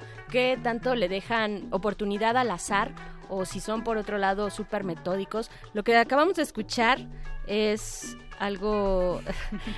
bueno, era 1980 y así sonaba el cierre de la ceremonia olímpica en Moscú. La canción se llamó Goodbye Moscow de Lev Leschenko y Tatiana Antsiferova. Me gusta ver que hay dos o sea, hay dos eh, random en la elección de, de, las canciones. Una es como la idea del tiempo, es decir, podemos viajar a cualquier época y la otra es la idea del espacio, ¿no? En cualquier país, en cualquier territorio donde suene una canción, tú puedes elegirla ahora gracias al, a la magia del internet. A la magia del internet, te amamos internet. Y es así como salió esta canción eh, elegida por nuestros productores. y por el azar, ¿no? O sea, nada más pusimos dos eh, parámetros, dos variables, que fueron el tiempo y el espacio, literalmente, era Rusia, 1900, la década del, eh, bueno, el año de 1980, y así fue que salió esta canción, que ya después Eduardo Luis hizo el favor de soltar desde el otro lado con sus deditos mágicos. Mágicas manos. Y estábamos hablando también de esta cualidad, no sé si tiene que ver con, con la modernidad, con el tiempo en el que estamos viviendo, pero conforme van pasando los años, veré, te vas volviendo más metódica. Bueno, por lo menos a mí me ha pasado. Al, principio dejas como muchas cosas al azar, tomas decisiones quizás, pero si hay una alta, un rango muy amplio de dejar cosas a, pues, ¿qué pasa? Que fluya, ¿no? Que, que, que llegue si tiene que llegar, ¿no? Sea, como cuando eres muy joven, ¿no? Exacto. Sin, eh, sin, embargo, conforme va pasando el tiempo, no sé si es la presión de la vida moderna, como diría Rocco, o, o qué es lo que sucede, eh, tú podrás compartir tu experiencia, pero creo que a mí me, me sucede que soy cada vez más metódica, elijo decisiones pensando en las probabilidades de, eh, digamos, de fracaso o de éxito, por decirlo de alguna manera y se pierde un poco esta magia de la que nos hablaba Claudia Hernández, que tiene mucho que ver con, la cuestión de la imaginación, de la libertad, del, let it be, déjalo ser.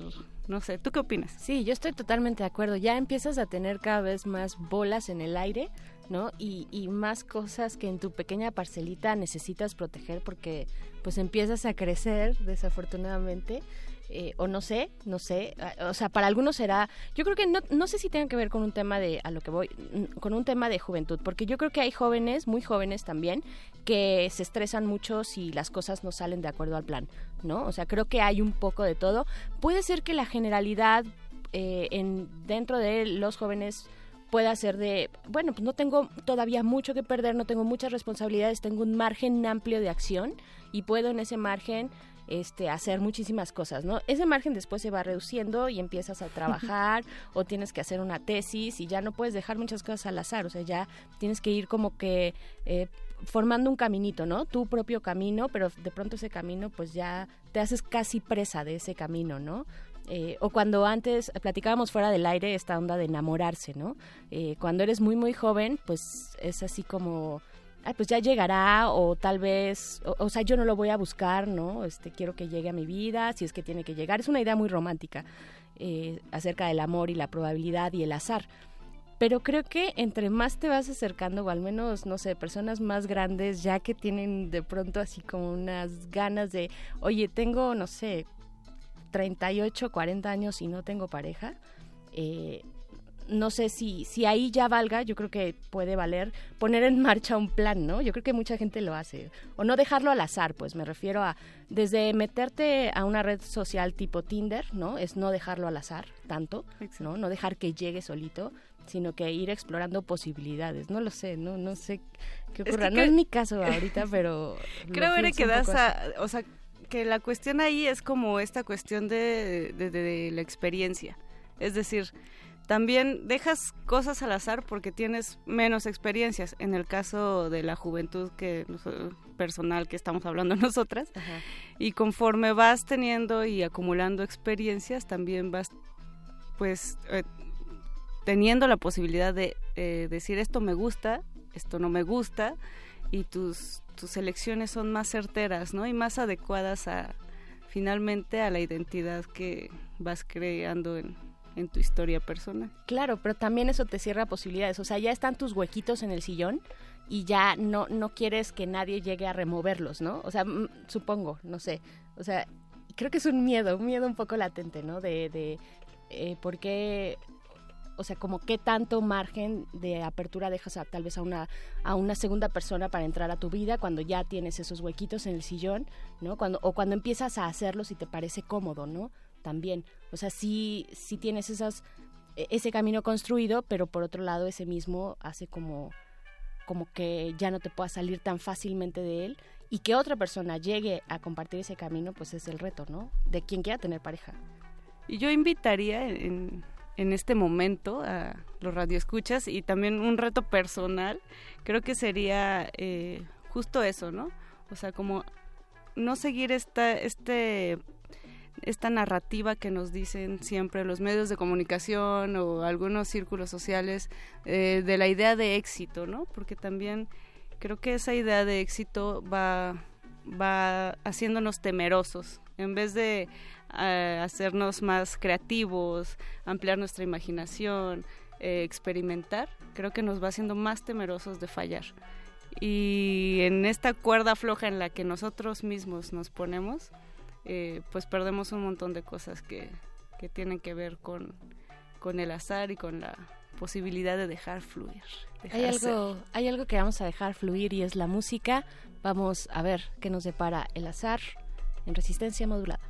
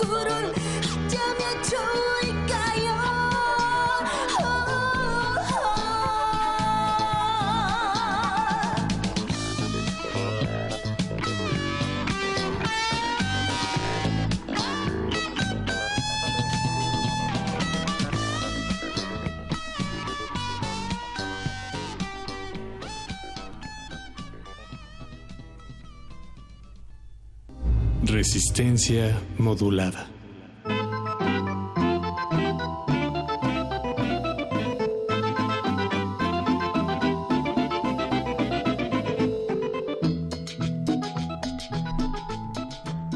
Ese viaje espacio-temporal musical que viajó por las ondas gercianas del 96.1 de FM se llamó Cerdo.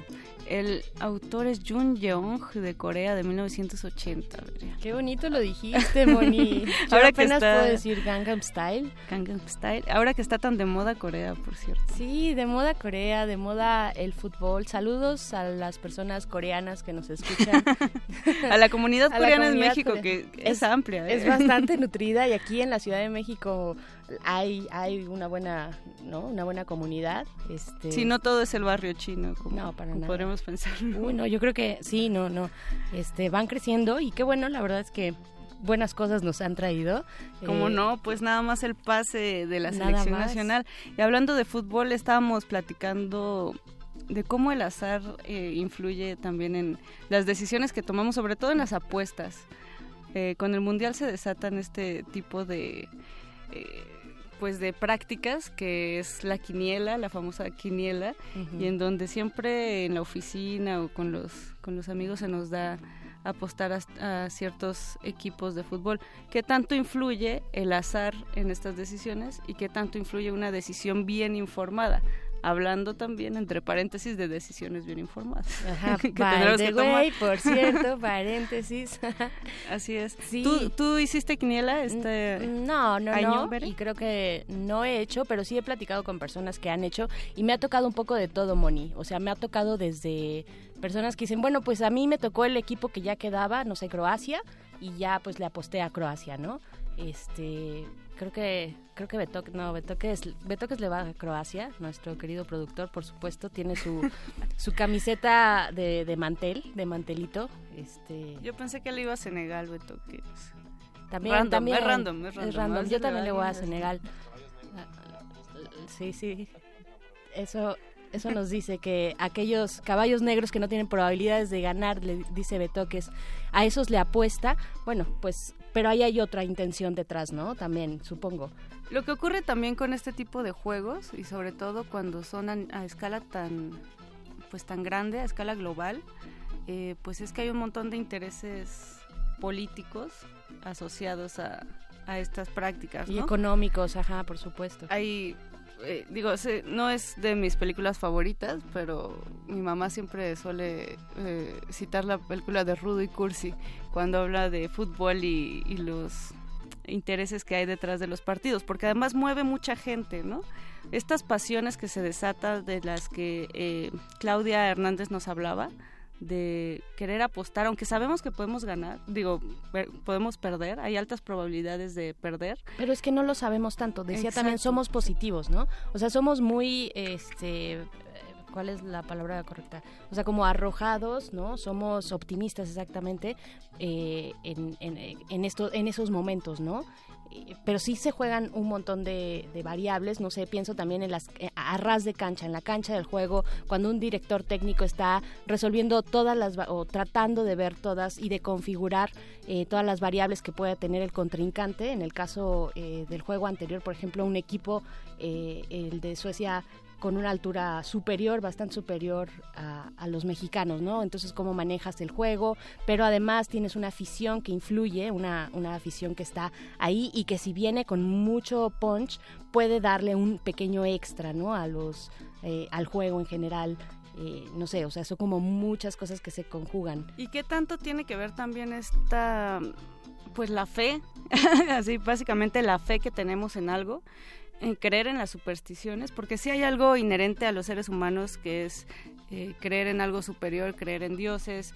Desde los principios de la humanidad eh, ya existían ciertos dioses, pero pero la fe que tenemos que a veces la, la digamos la pasamos de una cosa a otra no podemos decir yo soy ateo pero en el momento de que está jugando la selección nacional no solamente cruzamos los dedos este hacemos el Le rezas a todos los santos, Sí, ¿no? sí, sí, sí. Ajá, sí, sí. y el- me parece que el azar y y sobre todo eh, en estas cuestiones de fútbol tiene mucho que ver con esa fe, ¿no? Nuevos nuevas especies de sacrilegio modernos, podría, podría decir de alguna manera, y de posicionar eh, pues esta cuestión tan humana que es creer en algo. Eh, la pasamos de una cosa que quizá antes era la iglesia a otras cosas, ¿no? La fe en la tecnología, la fe en el fútbol, la fe en, no sé, tantos pasatiempos en el Netflix en que ya salga la nueva temporada, ¿no? Las pasiones.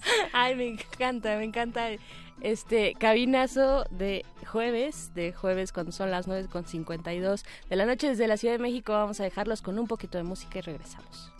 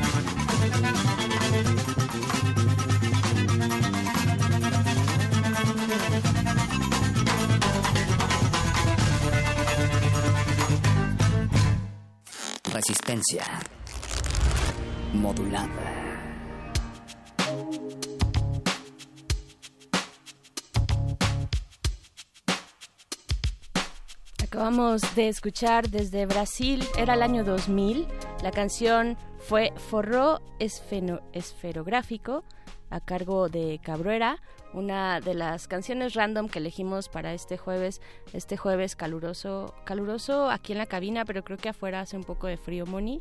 Eh, seguimos. También el clima es random por estos días. El clima es súper random. Otro de los temas random, por supuesto. Le acabas de dar al clavo. Es el clima. De repente llueve, de repente hace calor. O llueve y hace calor al mismo tiempo. Y es una locura. Pero es verano, Moni. Es verano y eso. Eh, pues nos quita cualquier mal humor, creo. La próxima semana, durante las siguientes tres semanas, estaremos de vacaciones, resistencia modulada, al igual que pues gran parte de esta universidad. Nos vamos de vacaciones, eh, pero les vamos a dejar un montón de cosas eh, que no, tan random. Esta vez no son random. No, no, no, no fueron random, fueron pensadas eh, primero, sentidas con amor y cariño para todos ustedes, resistencia modulada que nos escuchan a través del 96.1 de FM y también con temas que creo que les pueden pueden gustar bastante y hacer pasar un buen verano. Y hasta pues les vamos a poner play a la música para que ustedes nada más tengan que eh, mover esa hamaca y dejarse llevar. Vamos a hablar de victoria y derrota, vamos a hablar de Rusia. De Rusia, del Mundial, en un montón de ángulos. En todos los ángulos que usted, querido Radio Escucha, ya conoce aquí en su revista favorita, Resistencia Modulada. Así es, Moni Sorrosa. Estamos llegando al final de, este, de esta sección random que se llama Cabinazo, eh, pero queremos invitarles a que se asomen a la red de estudios sobre el sonido y la escucha. Eh, porque tienen una convocatoria que tal vez les pueda interesar. Eh, quieren invitarles a presentar ponencias para participar en el coloquio Modos de Escucha, abordajes transdisciplinarios sobre el estudio del sonido. Qué bonito, Moni, yo ya te vi. Sí, esta red de estudios sobre el sonido y la escucha a ver es un programa constante que tiene lugar en la Fonoteca Nacional. Han estado varios investigadores que hablan acerca de, sí, de la música también, pero algo bien importante que de repente dejamos de hacer y que yo creo que es lo que más nos vincula a los que estamos de este lado del micrófono y los que están del otro lado de la bocina, que es la escucha, ¿no? Este poder de no solamente eh, poner algo de fondo, sino realmente prestar atención a ya sea música, ya sea palabra, ya sea la misma ciudad, siempre incentivar el sentido de la escucha nos abre posibilidades nuevas en todo lo que hagamos, hasta desde lo más sencillo que es la relajación hasta lo más random que es conducir una cabina de radio. Pero la, me parece que la convocatoria está abierta, han ampliado eh, sus fechas para que si tienen alguna ponencia, si ustedes se dedican a la música o quizá eh, tienen alguna investigación relacionada con la escucha, puedan mandárselas. Eh, esta información la pueden checar a fondo en la página resmx.wordpress.com o simplemente googleen Red de Estudios sobre el Sonido y la Escucha y ahí les va a salir la convocatoria. Claro, esto para la Facultad de Música de esta universidad.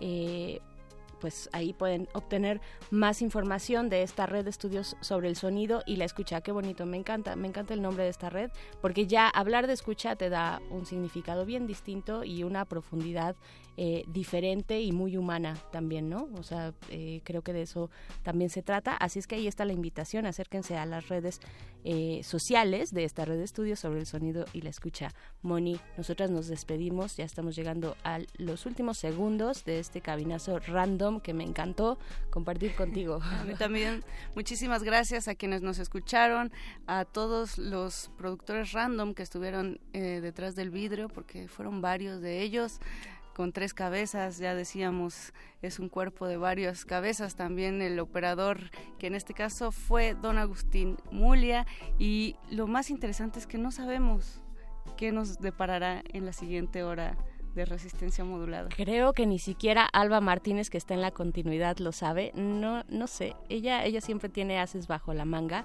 Eh, le mandamos un saludo como parte de esta producción también. No lo sabemos. Vamos a echar los dados. Mientras tanto, les deseamos buenas noches. Sigan aquí en Resistencia Modulada, pase lo que pase.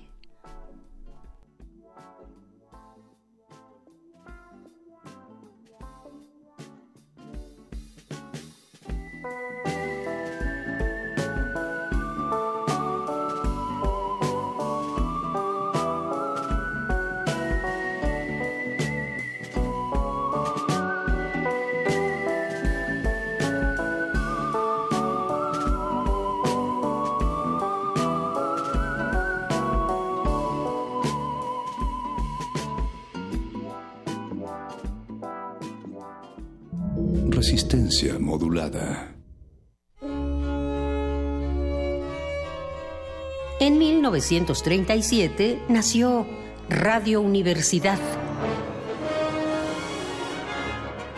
No puedo perder el tiempo en algo tan prosaico como comer, desayunar, cenar, sin estar leyendo algo útil. Muy buenos días, los saluda Miguel Ángel Granados Chapa desde esta plaza pública.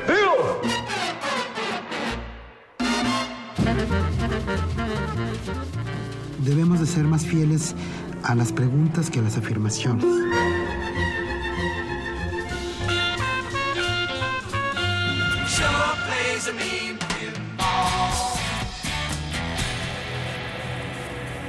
Hoy somos Radio UNAM. 81 años de experiencia sonora.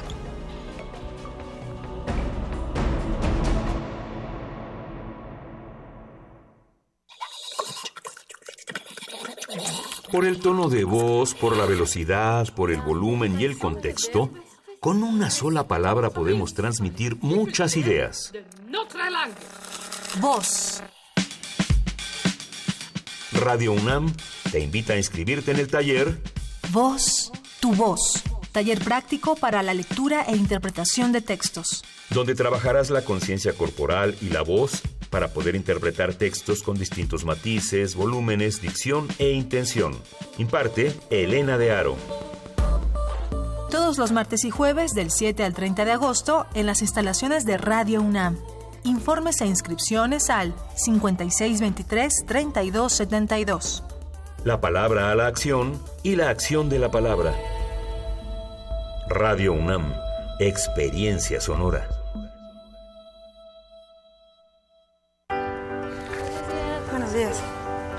Vecina, buenos días, ¿qué anda haciendo? Organizando todo para las elecciones, vecina. ¿Para qué, vecina? Nada cambia, no vale la pena. Yo no voy a votar. ¿Qué pasó, Juan? ¿Por qué dices eso? Juan, te consta que siempre nos hemos organizado, pero falta mucho por hacer y si participamos nos va a ir mejor. Mira todo lo que hemos logrado en nuestra colonia. Mejor infórmate bien y elige quien tú quieras. La decisión es nuestra. Tienen razón. Nos vemos en la casilla el primero de julio. INE. Voto libre. Voto libre. Yo voto libre. Es mi decisión. Porque mi voto cuenta. Y voy a elegirlo yo. Voto libre. Investigo las propuestas. Elijo y exijo que las cumplan. Yo voto libre. Porque mi país me importa. Este primero de julio. Yo voto libre. INE. La noche de la elección, el INE dará a conocer las tendencias de la votación para la presidencia de la República a través del conteo rápido, un procedimiento estadístico con base en una muestra aleatoria de los resultados de las casillas. Este procedimiento tiene un alto nivel de confianza, ya que es elaborado por un grupo de mexicanos expertos en estadística, con amplia trayectoria en la materia y los más elevados estándares académicos. Gracias al conteo rápido, los mexicanos tendremos las tendencias de los resultados a la presidencia la misma noche de la elección. INE. Friday. ¿Para qué sirve la cultura de la legalidad? Para que todos marquemos algo que realmente esté sobre lo que está establecido. Para que como ciudadanos estemos conscientes de lo que pasa. Para crear conciencia. Para tener rendición de cuentas. Para conocer las leyes y conocer cuáles son tus derechos. Para defendernos y no siempre nos anden viendo la cara. Derecho a debate. En la cultura de la legalidad participamos todos. Conduce Diego Guerrero. Nueva temporada.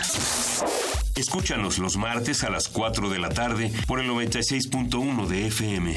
Radio UNAM. Experiencia sonora. Va. ¿Recuperaste tu INE? ¿Para qué? No iré a votar. Un voto más, un voto menos. No es un solo voto, es tu decisión. Mira a tu alrededor, pa. Mejor mira en ti. Es tu derecho. No solo por tu país. Te fortalece a ti. Tú eliges lo que quieres para México. De verdad, mijo, vota libre. No dejes que nadie decida por ti. INE. Pronto vamos a elegir a quienes nos representan y el Tribunal Electoral de la Ciudad de México sigue trabajando para resolver inconformidades de instituciones, partidos políticos y de la ciudadanía de manera que se respeten las reglas y todo sea justo. Lo importante es que sepas que el tribunal analiza y resuelve inconformidades antes, durante y después de las elecciones para que tus derechos sean reconocidos y respetados. Tribunal Electoral de la Ciudad de México. De principio a fin, justicia en tu elección. Voto libre. Voto libre. Yo voto libre. Es mi decisión. Porque mi voto cuenta. Y voy a elegirlo yo. Voto libre. Investigo las propuestas. elijo y exijo que las cumplan. Yo voto libre. Porque mi país me importa. Este primero de junio, yo voto libre. INE.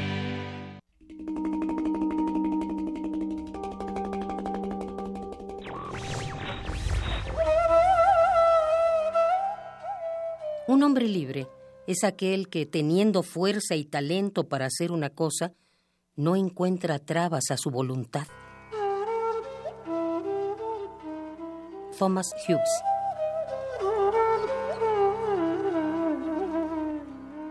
Radio UNAM Resistencia modulada.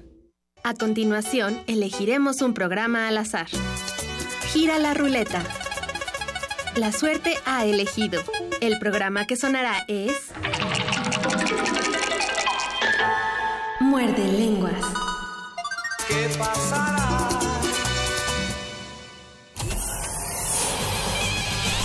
Lánguida la luna libra la lid lúbrica de libros. Maleable la mente emula al mutante milenario. Muerde lenguas, letras, libros y galletas.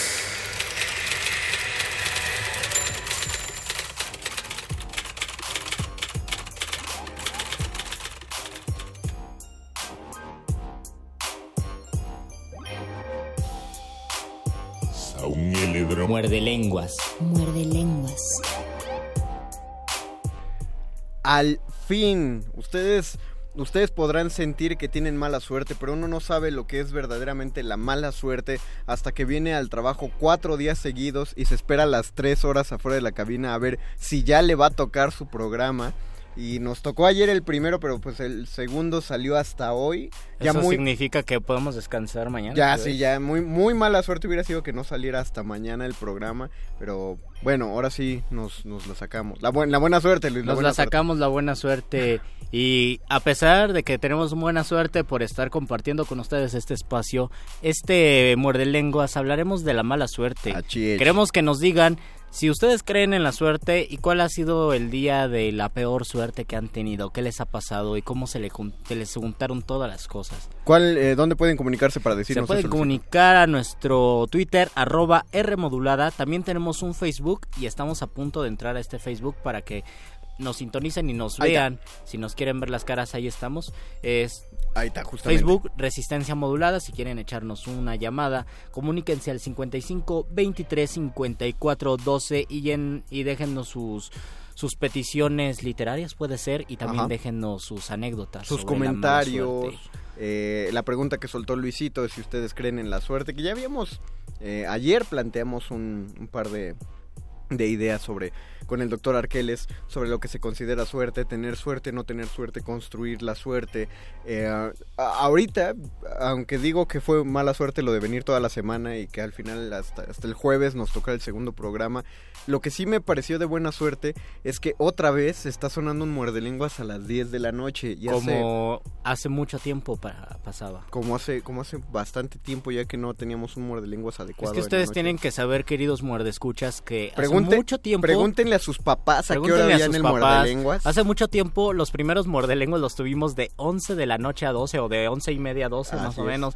Después lo cambiamos a las 9 de la noche y después había un programa, un muerde lenguas a, las 9, a las 9 y otro a las ocho y media y ahora estamos, no, el otro a las diez y media, perdón, y ahora estamos a las 10 de la noche, pero solo por este momento.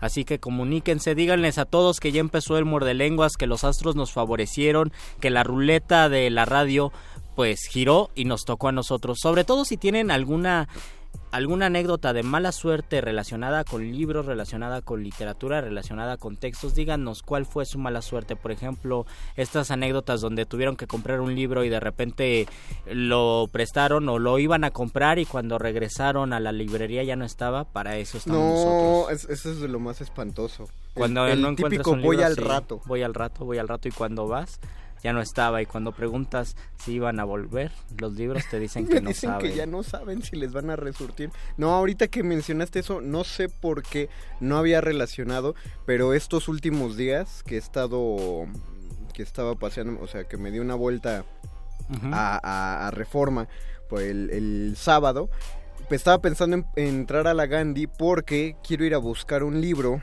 que tenía que era este se llama La mano del muerto. La mano del muerto. Tiene cuatro novelitas western y una de ellas es, es llamada La verdadera vida de Billy the Kid. Eh, es- esa más que novela parece ser que sí fue un, un texto que hizo, más bien es un texto que hizo el policía que atrapó y, y mató a- al forajido Billy the Kid. Y, y estaba buenísimo ese libro, lo estaba leyendo, lo conseguí en el remate de libros del auditorio. Y un día lo llevaba en mi mochila y ese día se me ocurrió eh, ir con mi novia a un Kentucky Fried Chicken. Oh. El de Lázaro Cárdenas específicamente para que no vayan ahí. Ah, voto útil, voto de castigo. ahí. Cerca, cerca de la Torre Latino. Casi Exactamente. de la Torre Latino. Y dejé ahí mi mochila y me la robaron. Oh. o sea, la estaba comiendo al lado En de ella y de pleno pronto Kentucky. Me la robaron y ahí en esa mochila. La, mi anécdota de mala suerte es que llevaba ese libro y, y ya no lo he encontrado, ni siquiera pude acabar la novela de Billy the Kid. La buena noticia es que mi cartera, mi celular, mi dinero, mis credenciales, mi pluma, fuente, todo eso estaba en mi chamarra que traía Oh, qué puesta. suerte. Nada de eso estaba en la, en la mochila que me robaron. Pero está bien, ¿no? Porque si alguien te decía, ¿a quién se le ocurre tener todo eso en la chamarra cuando lo puedes tener en la mochila? Pues ahí está Ya, exacto. la fue razón. fue la, la buena suerte. Y saludamos a Miguel Aj, que nos está saludando. Saludos, Miguel Aj. Y a las 1300 personas que ya nos están viendo, que probablemente este eh, los agarramos destanteados porque pues no Pero no tienen la buena suerte de ahora compartir con nosotros. A mí no sé si mm, me han robado algún libro, pero lo que sí recuerdo y lo pienso como la anécdota de peor suerte fue cuando llevaba en mi mochila eh, un libro que yo quiero muchísimo, que a mí me gusta mucho, que se llama el Wenfu. Fu significa El Wen- arte o Wen- algo así, ¿no? Como el Kung. Fu. Ajá, este es Wenfu. Y Wenfu supuestamente es el arte de la escritura, el arte de la poesía. Es un arte poético, es un tratado sobre cómo escribir poemas. Y un tratado que se escribió en, la, en una dinastía eh, china de hace mil años. Y es un libro antiquísimo, un libro escrito por un sabio que era, pues, no sé, taoísta tal vez.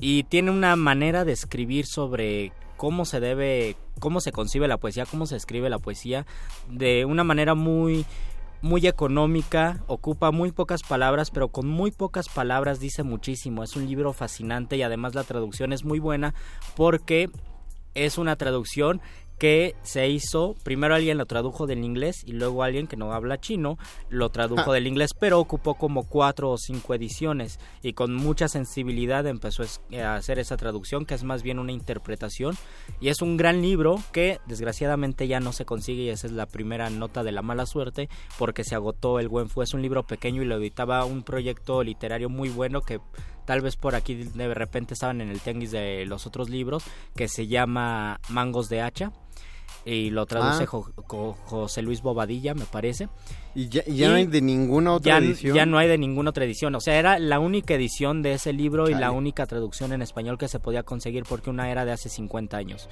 Entonces, yo lo tenía en mi mochila y tenía una botella abierta.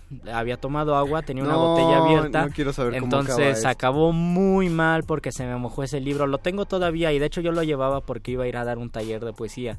Entonces se mojó mi libro y pues ya lo tengo ahí con las hojas endurecidas, acartonadas, como ustedes saben que quedan las revistas y los libros cuando se mojan por una u otra razón. Este se mojó por el por la botella. ¿Qué pasó? Entonces, eh, pues para mí es una de los de las anécdotas de muy mala suerte. Fíjate que a mí no me... eh, aunque se me han mojado libros, no, no ha sido la gran tragedia que, que lo sienta al respecto. Siento que un libro le va a pas- se va a manchar de algo en algún momento. No tengo alguna edición que no quiera que, que se ensucie y no tengo libro, creo, que haya leído de manera larga que no tenga... Una mancha de tacos o de chocolate o de galleta. Ah, fíjate que de tacos sí me gustaría romper el estereotipo y decirte no tacos no, pero sí, sí tiene manchas de, de galletas, ¿no? De tacos sí. No, de pero en las sí, sí. orillas, De, de orillas carcomidas por traerlo en la mochila. Yo tengo un libro que seguido. quiero muchísimo, que es de Garcilaso de la Vega y que es de los primeros libros que compré de poesía cuando empezaba a leer poemas y escribir poemas. Porque, eras, porque ibas porque, a ser artista. porque quería porque quería ser poeta a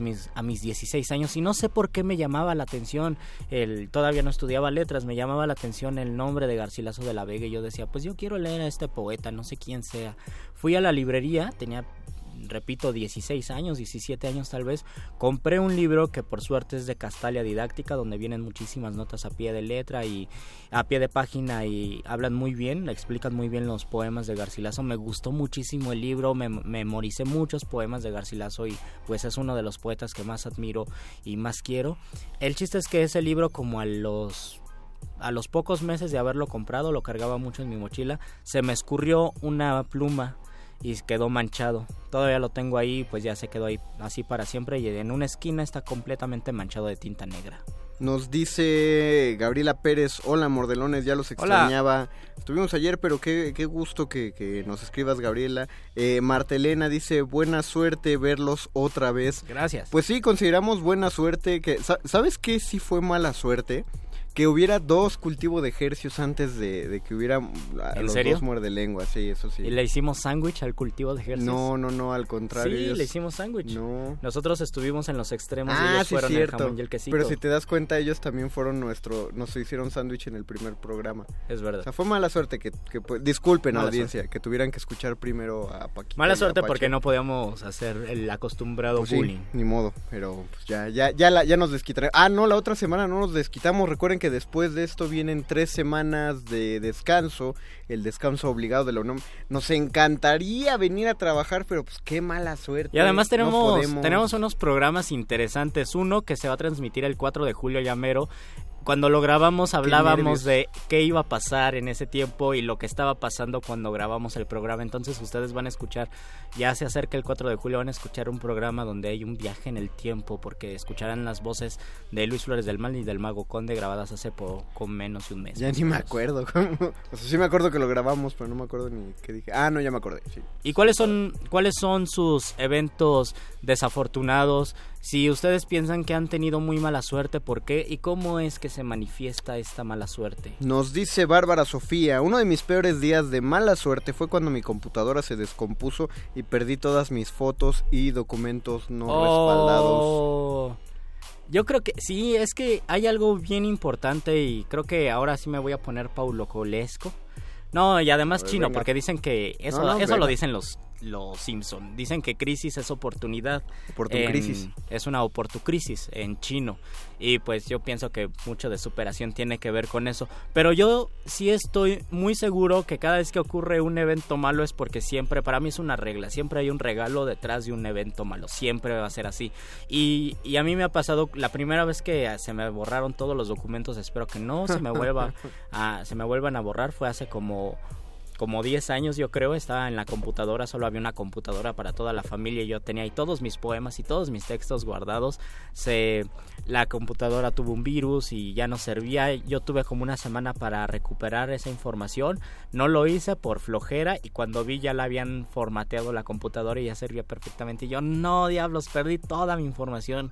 Y dije, bueno, pues ya, no pasa nada. Había compartido muchos de mis textos y cosas así con mis amigos. Entonces recuperé la mayoría y había un poema que Órale. dije, ahora lo que tengo que hacer es escribir a ese poema como prueba. Dije, esto puede pasar otra vez. Lo que voy a hacer es escribo un poema, voy a y al día siguiente voy a escribir el mismo poema o a ver cómo me queda. Entonces fue un ejercicio importante en mi vida y creo que se lo debo a esa mala suerte. De hecho, me acuerdo que yo tenía con un con mi primo que es narrador. Saludos a mi primo. Que Saludos a primo. teníamos la creencia de no sé por qué antes nos pasaba más, no tengo idea si esa cosa del sistema operativo de que si teníamos que que escribir que si escribíamos algo y, y se borraba el archivo, se perdía, se iba la luz, se trababa la computadora y, y perdíamos el cuento, el poema. Es porque los astros escenas. te decían, olvídate Ajá. de eso. Ah, exacto, era, era como pensar lo que escribiste no debía ser escrito o no era su tiempo. Entonces, pues ya dejábamos perder ese texto. Y lo que tú hiciste, buscábamos reescribirlo, pero no como nos había quedado, sino era, era una especie de tallereo forzado. Creo, creo que como experimento está. Sí, y sobre todo cuando pierdes un, algo, una obra en progreso o un proceso creativo, me parece que es una buena autocrítica y decir, bueno, ahí sí se aplica el por algo pasan las cosas, no me voy a espantar y tengo que reescribir. Dice Marta Elena, eh, yo creo que no es la suerte, sino la ley de atracción, por eso se pierde y se gana.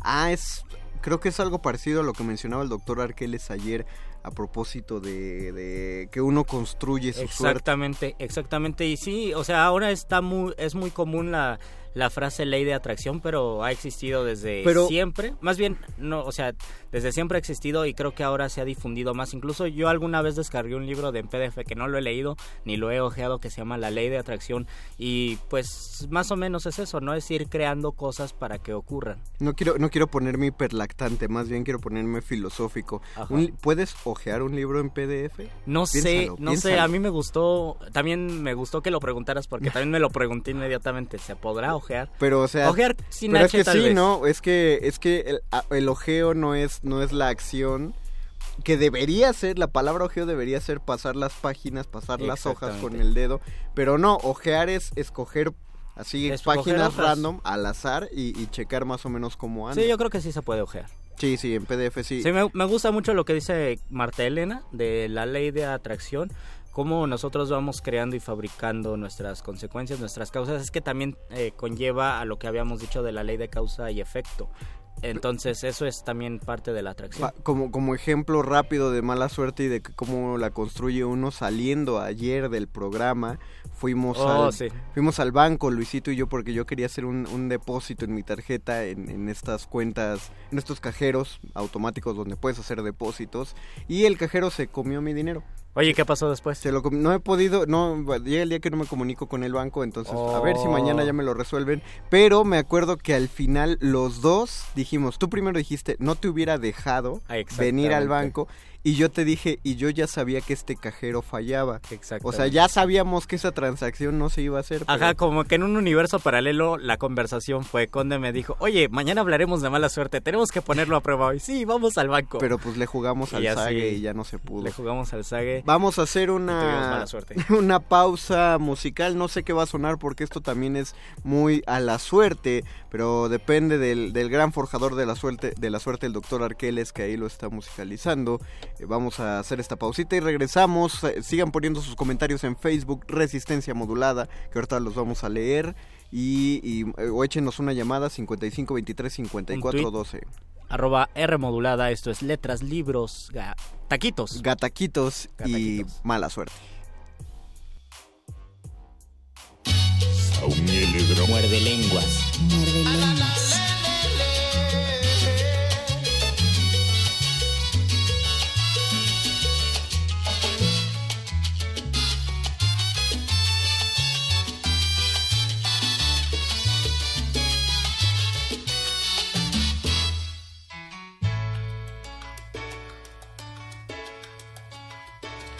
Cuando Pedro salió a su ventana, no sabía, mi amor, no sabía que la luz de esa clara mañana, que era luz de su último día. Y las causas lo fueron cercando, cotidianas invisible. Y el azar se le iba enredando. Poderoso invencible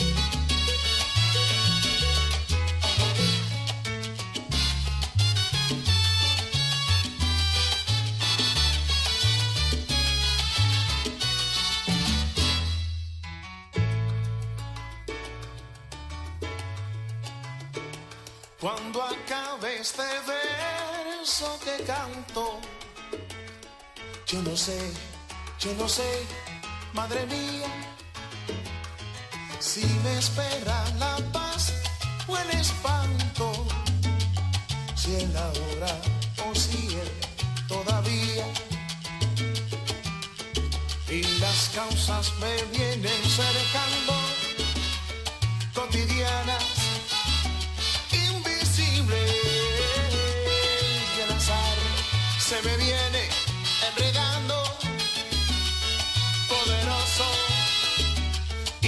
perceive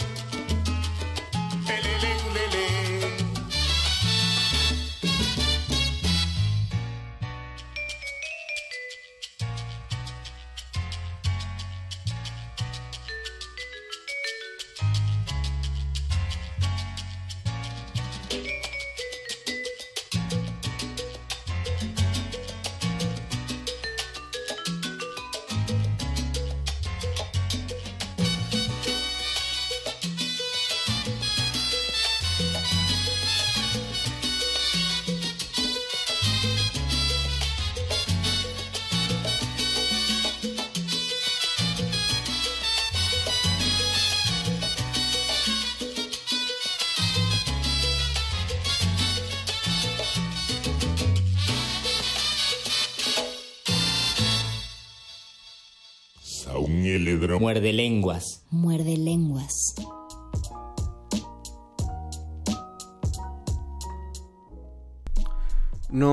Dice Oscar Rodríguez en nuestro Facebook Live en Facebook Resistencia Modulada. Mala suerte es estar más de tres horas en el tránsito y al llegar a tu casa se encuentra inundada. Changos. Oh. Pero la buena suerte llegar con la transmisión de los muerdelenguas a esta hora. ¡Eh, qué buena Qué onda! Ojalá te estemos acompañando mientras estás Casi trapeando. casi hiciste el meme de Goku que está triste y luego feliz. Que, se- Así. que lo están matando, pero luego... Ajá, y está sonriendo. Ah, es el papá de Goku, de hecho. Ah, es el papá de Goku. Sí, porque Oh. está, son igualitos. La, Perdón, la- perdón por no ser Sí, es que hay que ser súper ñoño para entender eso, pero este sal- saludamos a Iván Dostoyevsky, a, a Doris, a Doris Yasmín, eh, a Bárbara Sofía, dice Guillermo Zárate Monterrubio, mala suerte cuando mi edición especial de Batman de Killing Joke, según yo bien resguardada, sufrió la explosión inexplicable de una lata de coca con Eso mi es nombre". horrible. Ya le, ya le explicamos ahí cuál pudo ser el problema, entonces pues que te Sí, mejores. una, una lata de refresco que te explote y que te moje los libros y es muy feo. Inocente Palo. Marco Antonio Luis Bolaño, saludos, saludos a ti de vuelta. Eh, Alejandro Alba Océano, un abrazo, Saludos, mi poeta Alejandro. ñero. Van Saludos. Alejandro Alba. Traes porra, manito. Silvina Rodríguez, hoy fue mi peor día. A ver. No. no te, ojalá tuviéramos un fondo como de la nueva amor para. para- Ajá, no, no hay, no hay un piano triste. Bueno, Cuéntanos tu mal día, Silvina Rodríguez. Y nos dice Silvina, hoy fue mi peor día de suerte, porque mi jefe no me dejó renunciar. Jaja, pero la buena suerte todavía existe, los puedo escuchar a pesar de la hora. Oh, me, a me pesar gusta de que la hora. todo se concluya como la buena suerte es muerde lengua. Pero a ver, lo estamos sacando de... ¿Cómo, cómo que un jefe no te dejó renunciar? ¿En qué trabajas? Disculpe, jefe, ¿puedo renunciar? No. No, mañana te presentas. pero, pero, no. Pero, pero no. Tienes que venir mañana. No, ¿de qué no pudiste renunciar, Silvina? Gabriela Pérez, cada año tengo un horrible día. En uno de esos mi botella de agua mojó todo lo de mi mochila. Se mojó mi libro de rayuela y se me arruinaron los maquillajes. Se me perdió el dinero de la micro, se me rompió el pantalón y pisé un charco apestoso. Oh. Ah, ándale, fi- eso que hablaba de, de que no me dolía que los libros se mojaran, en ese caso sí es más feo, Ajá. porque pues agua con maquillaje ya no es una mancha limpia y tranquila de agua. Pero a, mí- batidillo. a mí me gusta lo que dice Gabriela porque hasta podría ser buena suerte. ¿Qué? Que si tú ya lo enfocas y crees fervientemente en eso, podría ser buena suerte solo tener un día al año que sea de mala suerte. Porque dices, ah, por fin ya llegó mi día de mala suerte, lo paso y ya se acabó la mala suerte en este año y puedo hacer lo que yo quiera. Creo que es muy positivo. Les digo que siempre hay Órale. algo positivo. Anda, eh, tú lo ves como esa película de la purga de vuelve legales todos los crímenes 24 horas y ya nadie se va a portar mal el resto del Y año. ya, ya puedes hacer las cosas sin miedo, ¿no? Porque ya pasó tu día de mala suerte. Luis, usted es diabólico. Es como, eh, eso que planteas es como el episodio de La Dimensión Desconocida, donde a un, a un hombre que está condenado a morir, o sea, está en, el, en la cárcel y le van a, lo van a subir a la silla eléctrica, pero un oráculo le dice que él está destinado a morir a los pies de un león. Y entonces él dice, entonces no puedo morir de ninguna otra manera y lo suben a la silla eléctrica y la silla se descompone y lo pasan a otra y tampoco sirve. Total que como no lo pudieron ejecutar dos veces, lo perdonan y lo dejan salir y el tipo va haciendo toda clase de tropelías porque sabe que no se va a morir. Porque el oráculo le dijo que iba a morir a los pies de un león. El tipo eh, se pone a cometer crímenes, tiene la- la borrachera de su vida. Y lo gracioso es que eh, cuando está muy borracho por una noche va y se mete al, al zoológico y va Oh. directamente a la jaula del león y se empieza a burlar del león porque el Oh, león no tonto. puede salir de la jaula y le estira la pata y tú dices, ahí lo va a matar. Ajá. Pero no, porque el tipo sabe que el león no se va a escapar, entonces sigue caminando por el zoológico muy feliz y en eso va a bajar las escaleras, se tropieza y cuando se cae se rompe el cuello. Oh. Y ahí se muere y cuando ya lo ves muerto la cámara, una dirección genial, la cámara sube la toma y se ve que está la estatua del león del zoológico y el tipo muere a los pies Pobre, de- pobre tonto. gran- También una qué de las maravilla. historias más trágicas, bueno, una que es de muy buena suerte, fue un señor que hace unos 80 años, no sé en qué revista lo leí, lo iban a fusilar, le, le dieron como 20 balazos y ninguno lo mató, lo dejaron terriblemente herido, terriblemente agujereado, pero no lo mataron y le perdonaron la vida. Era un prisionero de guerra. Dijeron, este tipo está iluminado, hay que perdonarlo. El otro es una, y esto pasó en, en la Ciudad de México hace como hace un par de décadas, era un, era un señor que se quería suicidar y se aventó de, de una azotea por el centro histórico Sí, y cayó encima de otra persona. La persona que se quería suicidar sobrevivió, pero le- al que le cayó encima se murió. Se murió. Lo mató. Y y usted juzgue, ¿eso es buena o es mala suerte? ¿Y de quién es? Lo dice, nos repite su comentario Marta Elena. Ya ven, digo que es ley de la atracción. Bárbara Sofía dice... Cuando era pequeña, jugué a la lotería en una kermés una y otra vez y siempre perdí. A partir de ahí no he vuelto a apostar nunca más. No, pues Oh. cómo, Bárbara. No, sí es difícil y la lotería es una entre mil Yo les, posibilidades. yo les recomiendo un maravilloso cuento de Borges que viene en su libro Ficciones que se llama La Lotería de Babilonia, un pueblo donde son tan adictos al juego y a la lotería que todo lo hacen por medio de sorteo. Oh, guau. Entonces, si a veces a ti te sale tú serás profesor, tú serás policía, tú serás encarcelado, tú se, a ti te matarán, tú matarás a alguien y todo el destino de o bueno, sí, todo el, el panorama de ese, de ese lugar se basa por medio de la lotería. No solamente es ser millonario y ser pobre de un día para otro, sino cada acto es parte de un sorteo y es una metáfora de la vida y de, de la construcción del azar, que todo en realidad también es parte de un gran sorteo y todo lo que estamos haciendo es parte de una de causas de una gran cadena de causas y efectos. Mi segunda recomendación es que busquen, por favor, busquen en YouTube un cortometraje que se llama El poeta danés. Es El- una el historia. poeta el danés. poeta danés. Es un cortometraje bien bonito donde se van a dar cuenta esto, que todo es un gran sorteo y a veces encontrar el amor tiene que ver con ese sorteo. Me gusta, esa, me gusta esa idea. Yo- Tenemos un comentario telefónico de Álvaro Bravo. Nos dice que hace siete u ocho años estaba trabajando en su primer proyecto literario. El borrador se lo prestó a su novia, a una novia, y tuvo la mala suerte de que le Mm. robaron la mochila. No. Y hasta la fecha la- no la ha podido recuperar. Las ideas que tenía ahí, las ideas que ahí tenía, pero sigue trabajando en ese proyecto. La, la pregunta, Álvaro, es por qué no estaba el archivo guardado en otro lado. ¿Y por qué le diste a tu novia el- la mochila con el proyecto, no?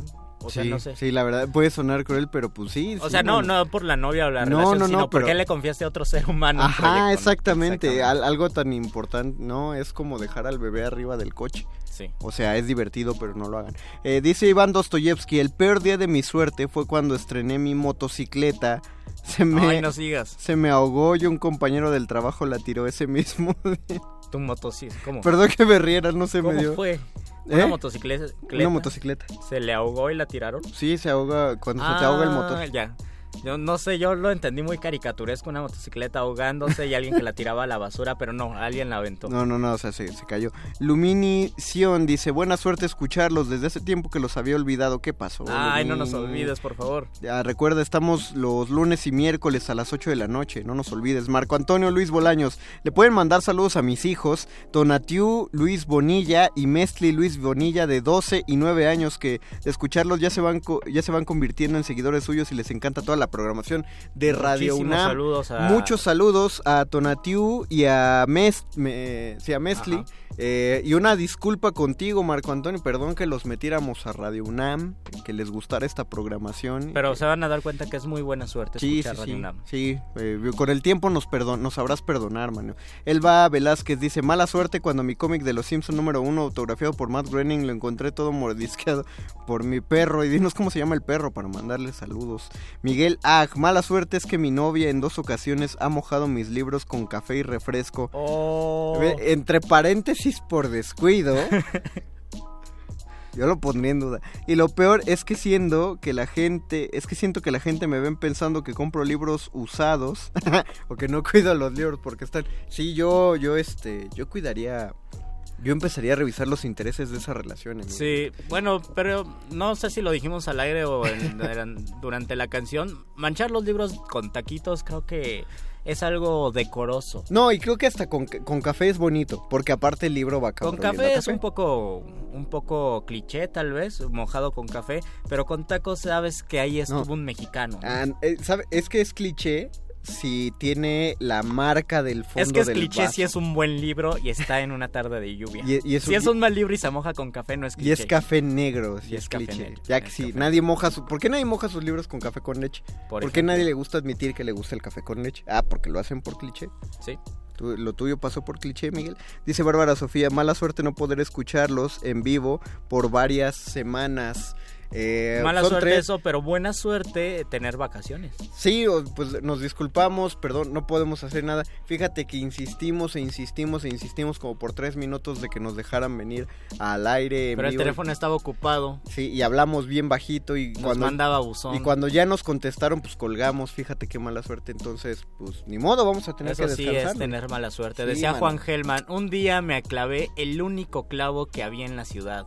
La gente me decía, Ah. bravo, eso sí es tener mala suerte. Había, hay, hay un tipo que salió la noticia hace poco, es un hombre que iba, o sea, es considerado el hombre con la mejor suerte del mundo, pero está el debate de que si realmente tiene tan buena suerte o tiene muy mala suerte porque ha estado envuelto en un montón de tragedias y una de ellas, de las más locas, es que el, el hombre iba en una avioneta, Ajá. fue al baño y cuando pasa al lado de la puerta, la puerta se abre de golpe y el tipo sale volando de la avioneta.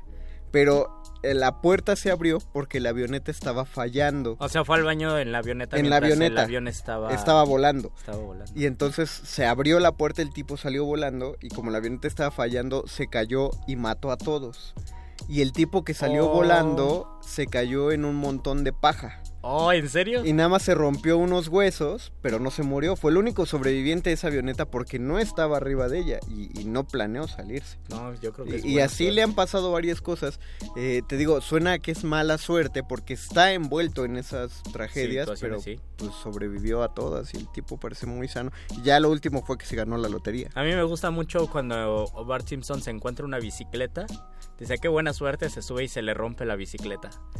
Pasa el camión de la basura, se ríe de él y se mete al, al- se mete al metro. Dice Bárbara Ajá. Sofía todavía, manchar los libros con café es clásico. Sí, pero...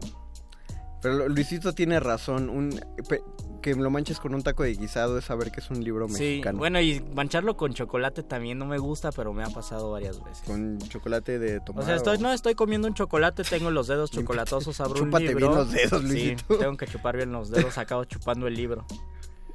No, que no, tampoco.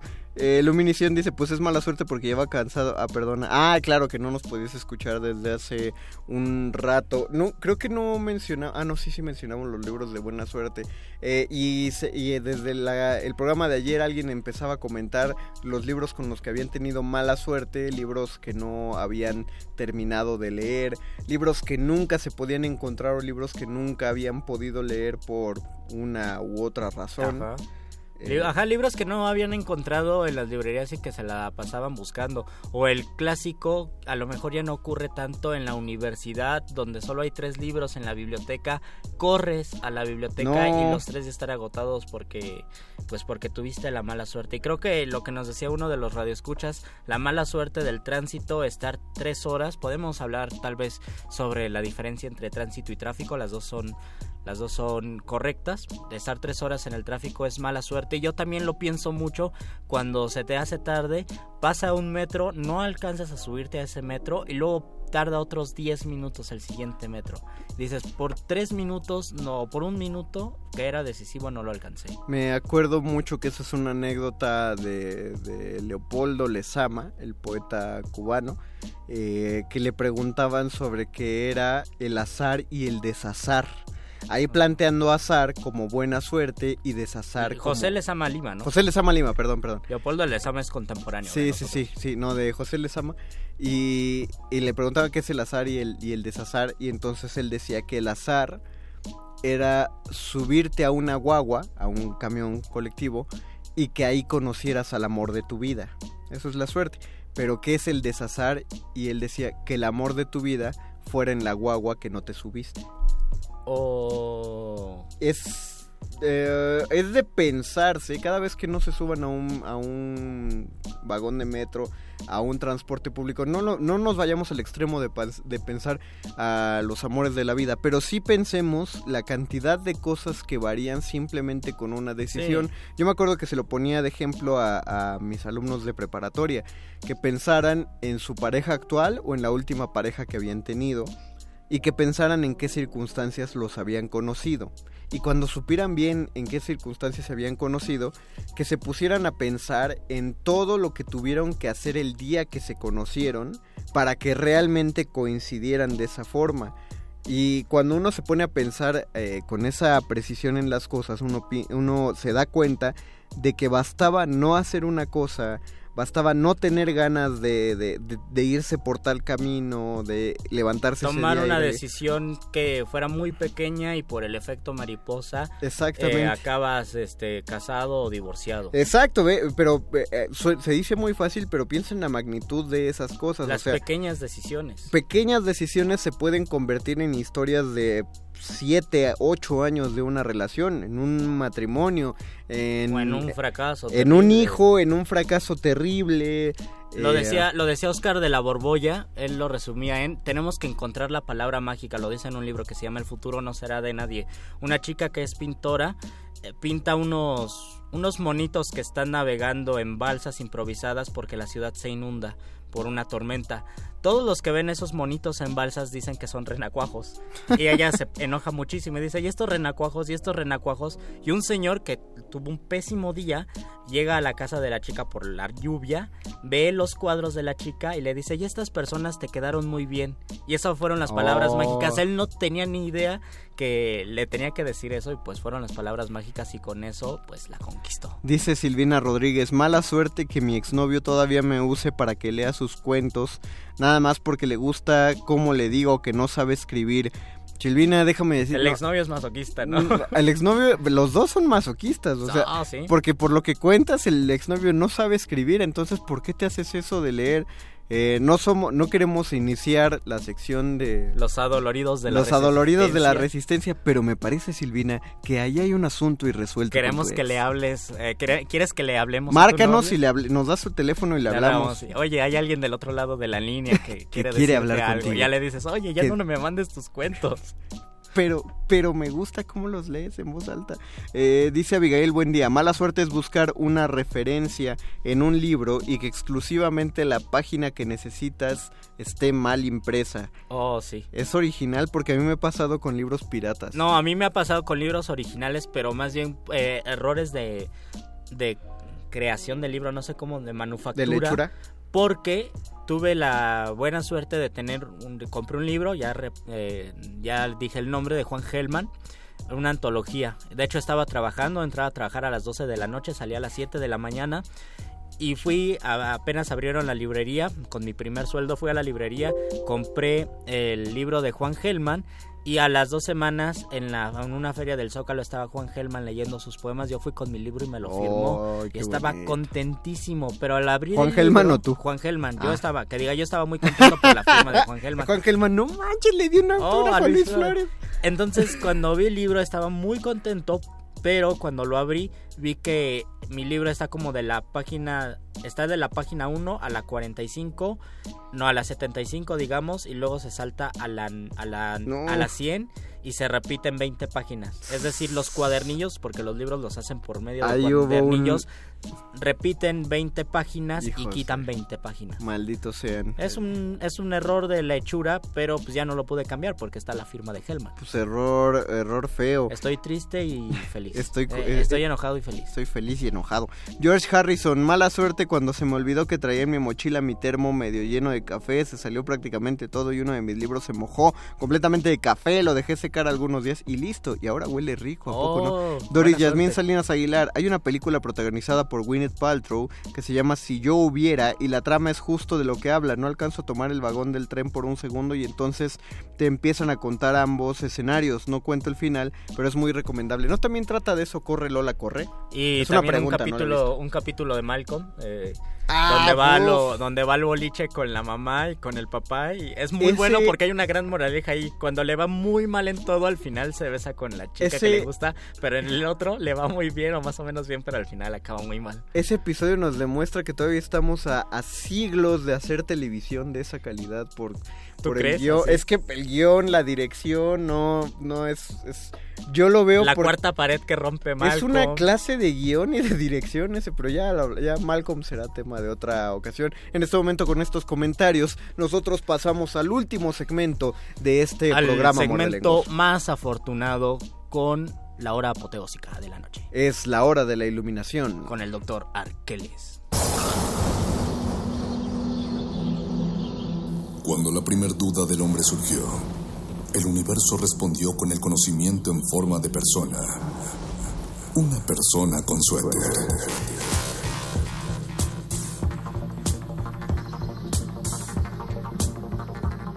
Es la hora de la iluminación con el doctor Arqueles.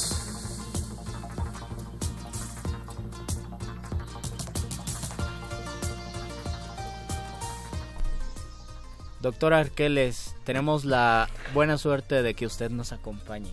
Achich, bienvenido doctor. Voto, muchachos. Ah, qué buena onda. ¿Qué. ¿Qué opinaría si a su consultorio cósmico llega alguien y dice, es que yo tengo muy mala suerte, doctor Arqueles?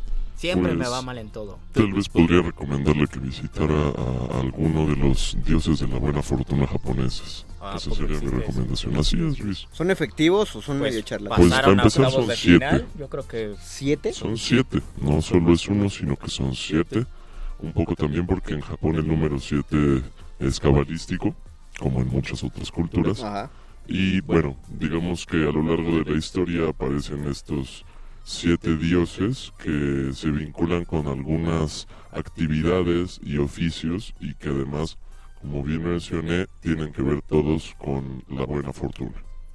¿Y cómo es que allá que, no sé, pienso también en una cultura que por lo menos así lo concebimos desde aquí, trabajadora, puntual, disciplinada, que hacen los cinco minutos sagrados, etcétera. También tienen dioses de la buena suerte, no se podría Sí, y, y de hecho hay uno que seguramente conoces, que es este monito gordo al que le suban la panza y le piden deseos. Que le dicen Buda. Que creen que Que es es Buda, Buda pero en realidad Buda. no es Buda. Su nombre original es Hotei y es el dios de la buena fortuna enfocado en la felicidad. Justo le iba a preguntar, Doc, ¿por qué tantos dioses de buena fortuna? O sea, ¿en qué están divididos? Es- bueno, este es de la buena, de la felicidad. Digamos que originalmente había unos dos o tres que estaban vinculados con oficios como las cuestiones mercantiles y las cuestiones religiosas, sin embargo cada uno de ellos fue aproximándome- aproximándose más específicamente a alguna cuestión.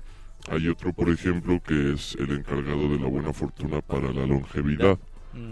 Hay otro que, como les digo, es el encargado de la buena fortuna para los negocios. Y hay o- mucha gente, es muy longevo Japón, es un país con Sí, mucha gente, es- con es alto verdad. índice ¿no? de esperanza de vida. Este, por ejemplo, está personificado por una estrella polar, la estrella polar del sur, justo el que, el que se refiere a la longevidad. Ah, tenemos ah, la relación, que es obviamente natural entre estos dioses y los dioses hindús y chinos, eh, propiamente taoístas.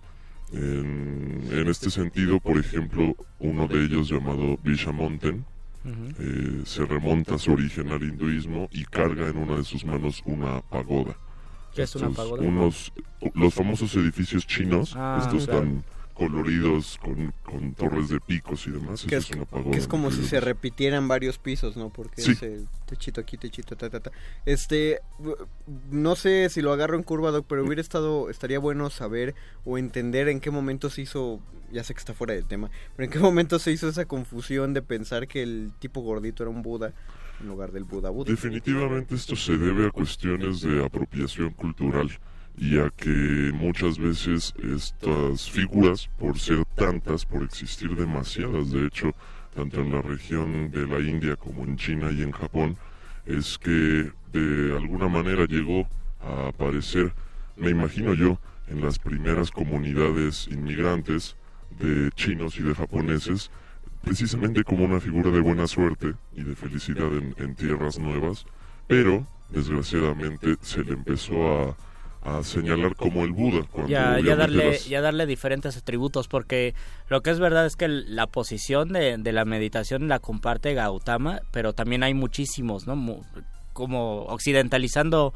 el concepto, muchos santos de, del budismo que tienen esa postura, hombres y mujeres, y que también son adoraciones. Basta con darse una vuelta al barrio chino y preguntas por los budas y te dicen quién es Gautama y quiénes son los otros, pero todos están en la misma postura de meditación. Yo pienso que también puede ir por ahí. También el asunto es la cuestión histórica. Digamos que este personaje aparece para más o menos el año 916 de nuestra era y se vuelve una figura importante para la dinastía Edo de Japón, que es una de las más importantes de, de Y su además eso de rascarle la panza se me hace muy bien, sobre todo en México donde tenemos mucho el carácter de ritual, hacer todo por parte de un ritual para tener o no tener buena suerte. Se ve con eh, los cada los 28 de cada mes con San Juditas o más recientemente con la playera del Cruz Azul que ahí falló algo ayer, pero este ritual es parte de lo que somos y parte de lo que nos representa. Poner una camisa del Cruz Azul porque sabemos que eso le va a dar mala suerte al otro y nos va a favorecer a nosotros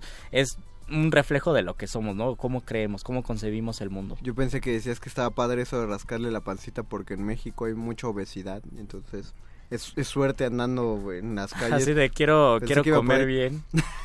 no, este, de- ahorita que lo mencionaste se nos fue ir por eso, tanto ayer que hablamos de buena suerte como hoy hablar de mala suerte, las cosas que se consideran en México, yo sé que en otros países eh, seguramente también, pero en México de mala suerte, no hablo de lo de pasar por debajo de una Yo escalera. no lo hago porque siento que es de mala suerte. No, no, no, sí, eh, pero me refiero a que eso es como más internacional, ¿no? También Por los ejemplo. norteamericanos. No sé, por ejemplo, Ajá. pegarse en el codo. Yo cada vez que me Ajá. pego en el codo, me tallo la palma con un tronquito con algo de madera. Porque dicen que así se atrae el dinero y es así mi ritual. No, Eh, yo, yo solo me sabía que si te pegabas en el codo, no te, te- que te dicen no te sobes porque Ajá, porque vas a tener dinero, pero parte del ritual es te pegas en el codo y entonces te raspas, te rascas la palma con madera y entonces atraes el dinero. ahorita te voy a empujar a una pared. a ver No, por qué- ah, y tengo que decir algo, por, ya no digas nada de eso, Conde, porque hace dos años y medio, más o menos, eh, en un muerde lenguas tú hablabas de esto de concebir la buena suerte, la mala suerte, las profecías, y tú dijiste, por ejemplo, yo le voy a decir a Luis, Luis, mañana te vas a caer, si él lo cree, mañana se va a caer y me va a decir que yo soy profeta. Al día siguiente yo salí de viaje y casi me caigo de la manera más absurda, estúpida, en una alberca que estaba cubierta con una gran lona. Yo pensé que la lona era, era suelo y dije, qué chistoso suelo. Estuve a punto de poner un pie y dije, esperen. Esto es una alberca, pero si me hubiera caído, yo creo que hubiera llegado al muerde lengua siguiente y te hubiera dicho, ya no me vuelvas a echar la mala suerte. O sea que A eso le llamamos también predisposición. Predisposición, muchachos, exactamente. Lo de atracción, Sí. atracción en- con el pensamiento. Margarita Córdoba Espinosa dice saludos a Chiapas, especialmente a Tapachula. Saludos, Conocí a. Flores en una feria internacional de Sí, poesía. en el encuentro iberoamericano de poesía, claro que sí. Muchos saludos a Tapachula.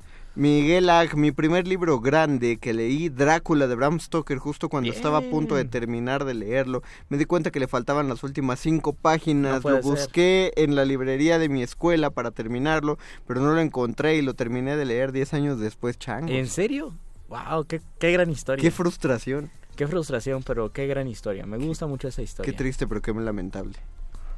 Me gustaría cerrar mencionándoles que es curioso que estos siete dioses viajan, se supone, según la leyenda, en un barquito llamado Takarabune, el cual eh, surca los cielos y baja a ciertos puertos, puertos del Japón solo en los tres primeros días del año nuevo. De hecho, justo hablando de rituales, una tradición muy común en el Japón es que se dedique la segunda noche del año a, digamos, darle la bienvenida a esta pequeña embarcación para que todo el año sea fructífero y de buena suerte. Eso, para eso la me familia. gusta y creo que esos rituales de fin de año, de inicio de año es muy bueno. Contrario al pensamiento prehispánico donde se dividían meses de 20 días y había 5 días asiagos. Si a ti te tocaba nacer en uno de esos 5 días, tenías, no tenías alma y te iba muy mal en toda tu vida. Órale. Es algo de lo más complicado. Tendríamos que preguntarle a las personas que nacieron un 29 de febrero si creen que eso es de buena suerte, de mala suerte, si les da igual y cómo viven su cumpleaños. cada Ah, cuatro supongo que sí debe ser frustrante, ¿no? Porque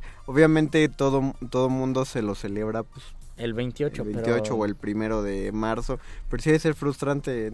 No, No sé si es buena suerte o Tengo mala suerte. cuatro años. Por ejemplo, nacer el primero de enero o 25 de diciembre creo que es muy mala suerte porque todos están crudos, estás gastado. O el 30 de abril, los niños que nacen ese día y que ya no les dan doble regalo, ¿no? O el 6 de enero. Ah, sí, tipo. de hecho yo tengo un primo que nació el 6 de enero y yo pensaba que era muy chido que pues le trajeran juguetes, muchos juguetes de Día de Reyes. Pero no porque se ahorran, o sea, es muy buena suerte para los padres, pero... O muy buena suerte para los padres, sí, pero muy mala suerte No, para los niños. No nos dábamos cuenta y con eso nosotros ya despedimos no solo el muerde lenguas, sino todo resistencia modulada. Y el mes de junio. Y el mes de junio nos vemos en vivo hasta dentro de tres semanas. Disfruten las vacaciones. Gracias Lalo Luis en la producción. Muchísimas gracias Agustín Mulia en los controles. Gracias Alba Martínez que hace un rato ya se fue pero que estuvo en continuidad. Y nosotros nos despedimos, nos escuchamos hasta mañana a las 8 de la noche en Resistencia Modulada, nuestro último programa en vivo de junio. Se despiden de estos micrófonos. Yo fui Luis Flores del Mal. Yo soy el Mago Conde. Y yo seré el doctor Arqueles. Los locutores del muerde lenguas se quieren deslocutor y muerde lenguarizar. El que los deslocutor y muerde lenguarice, buen deslocutor y muerde lenguarizador será.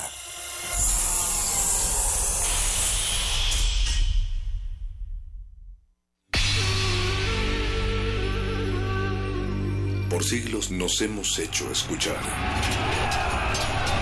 Nacimos como parte de esa inmensa mayoría. Hablar, Escuchar. debatir, proponer, cuestionar. Está en nuestra naturaleza. instrumentos de conciencia de nuestro Usamos el sonido porque atraviesa obstáculos. Muros, fronteras. Nosotros somos la resistencia.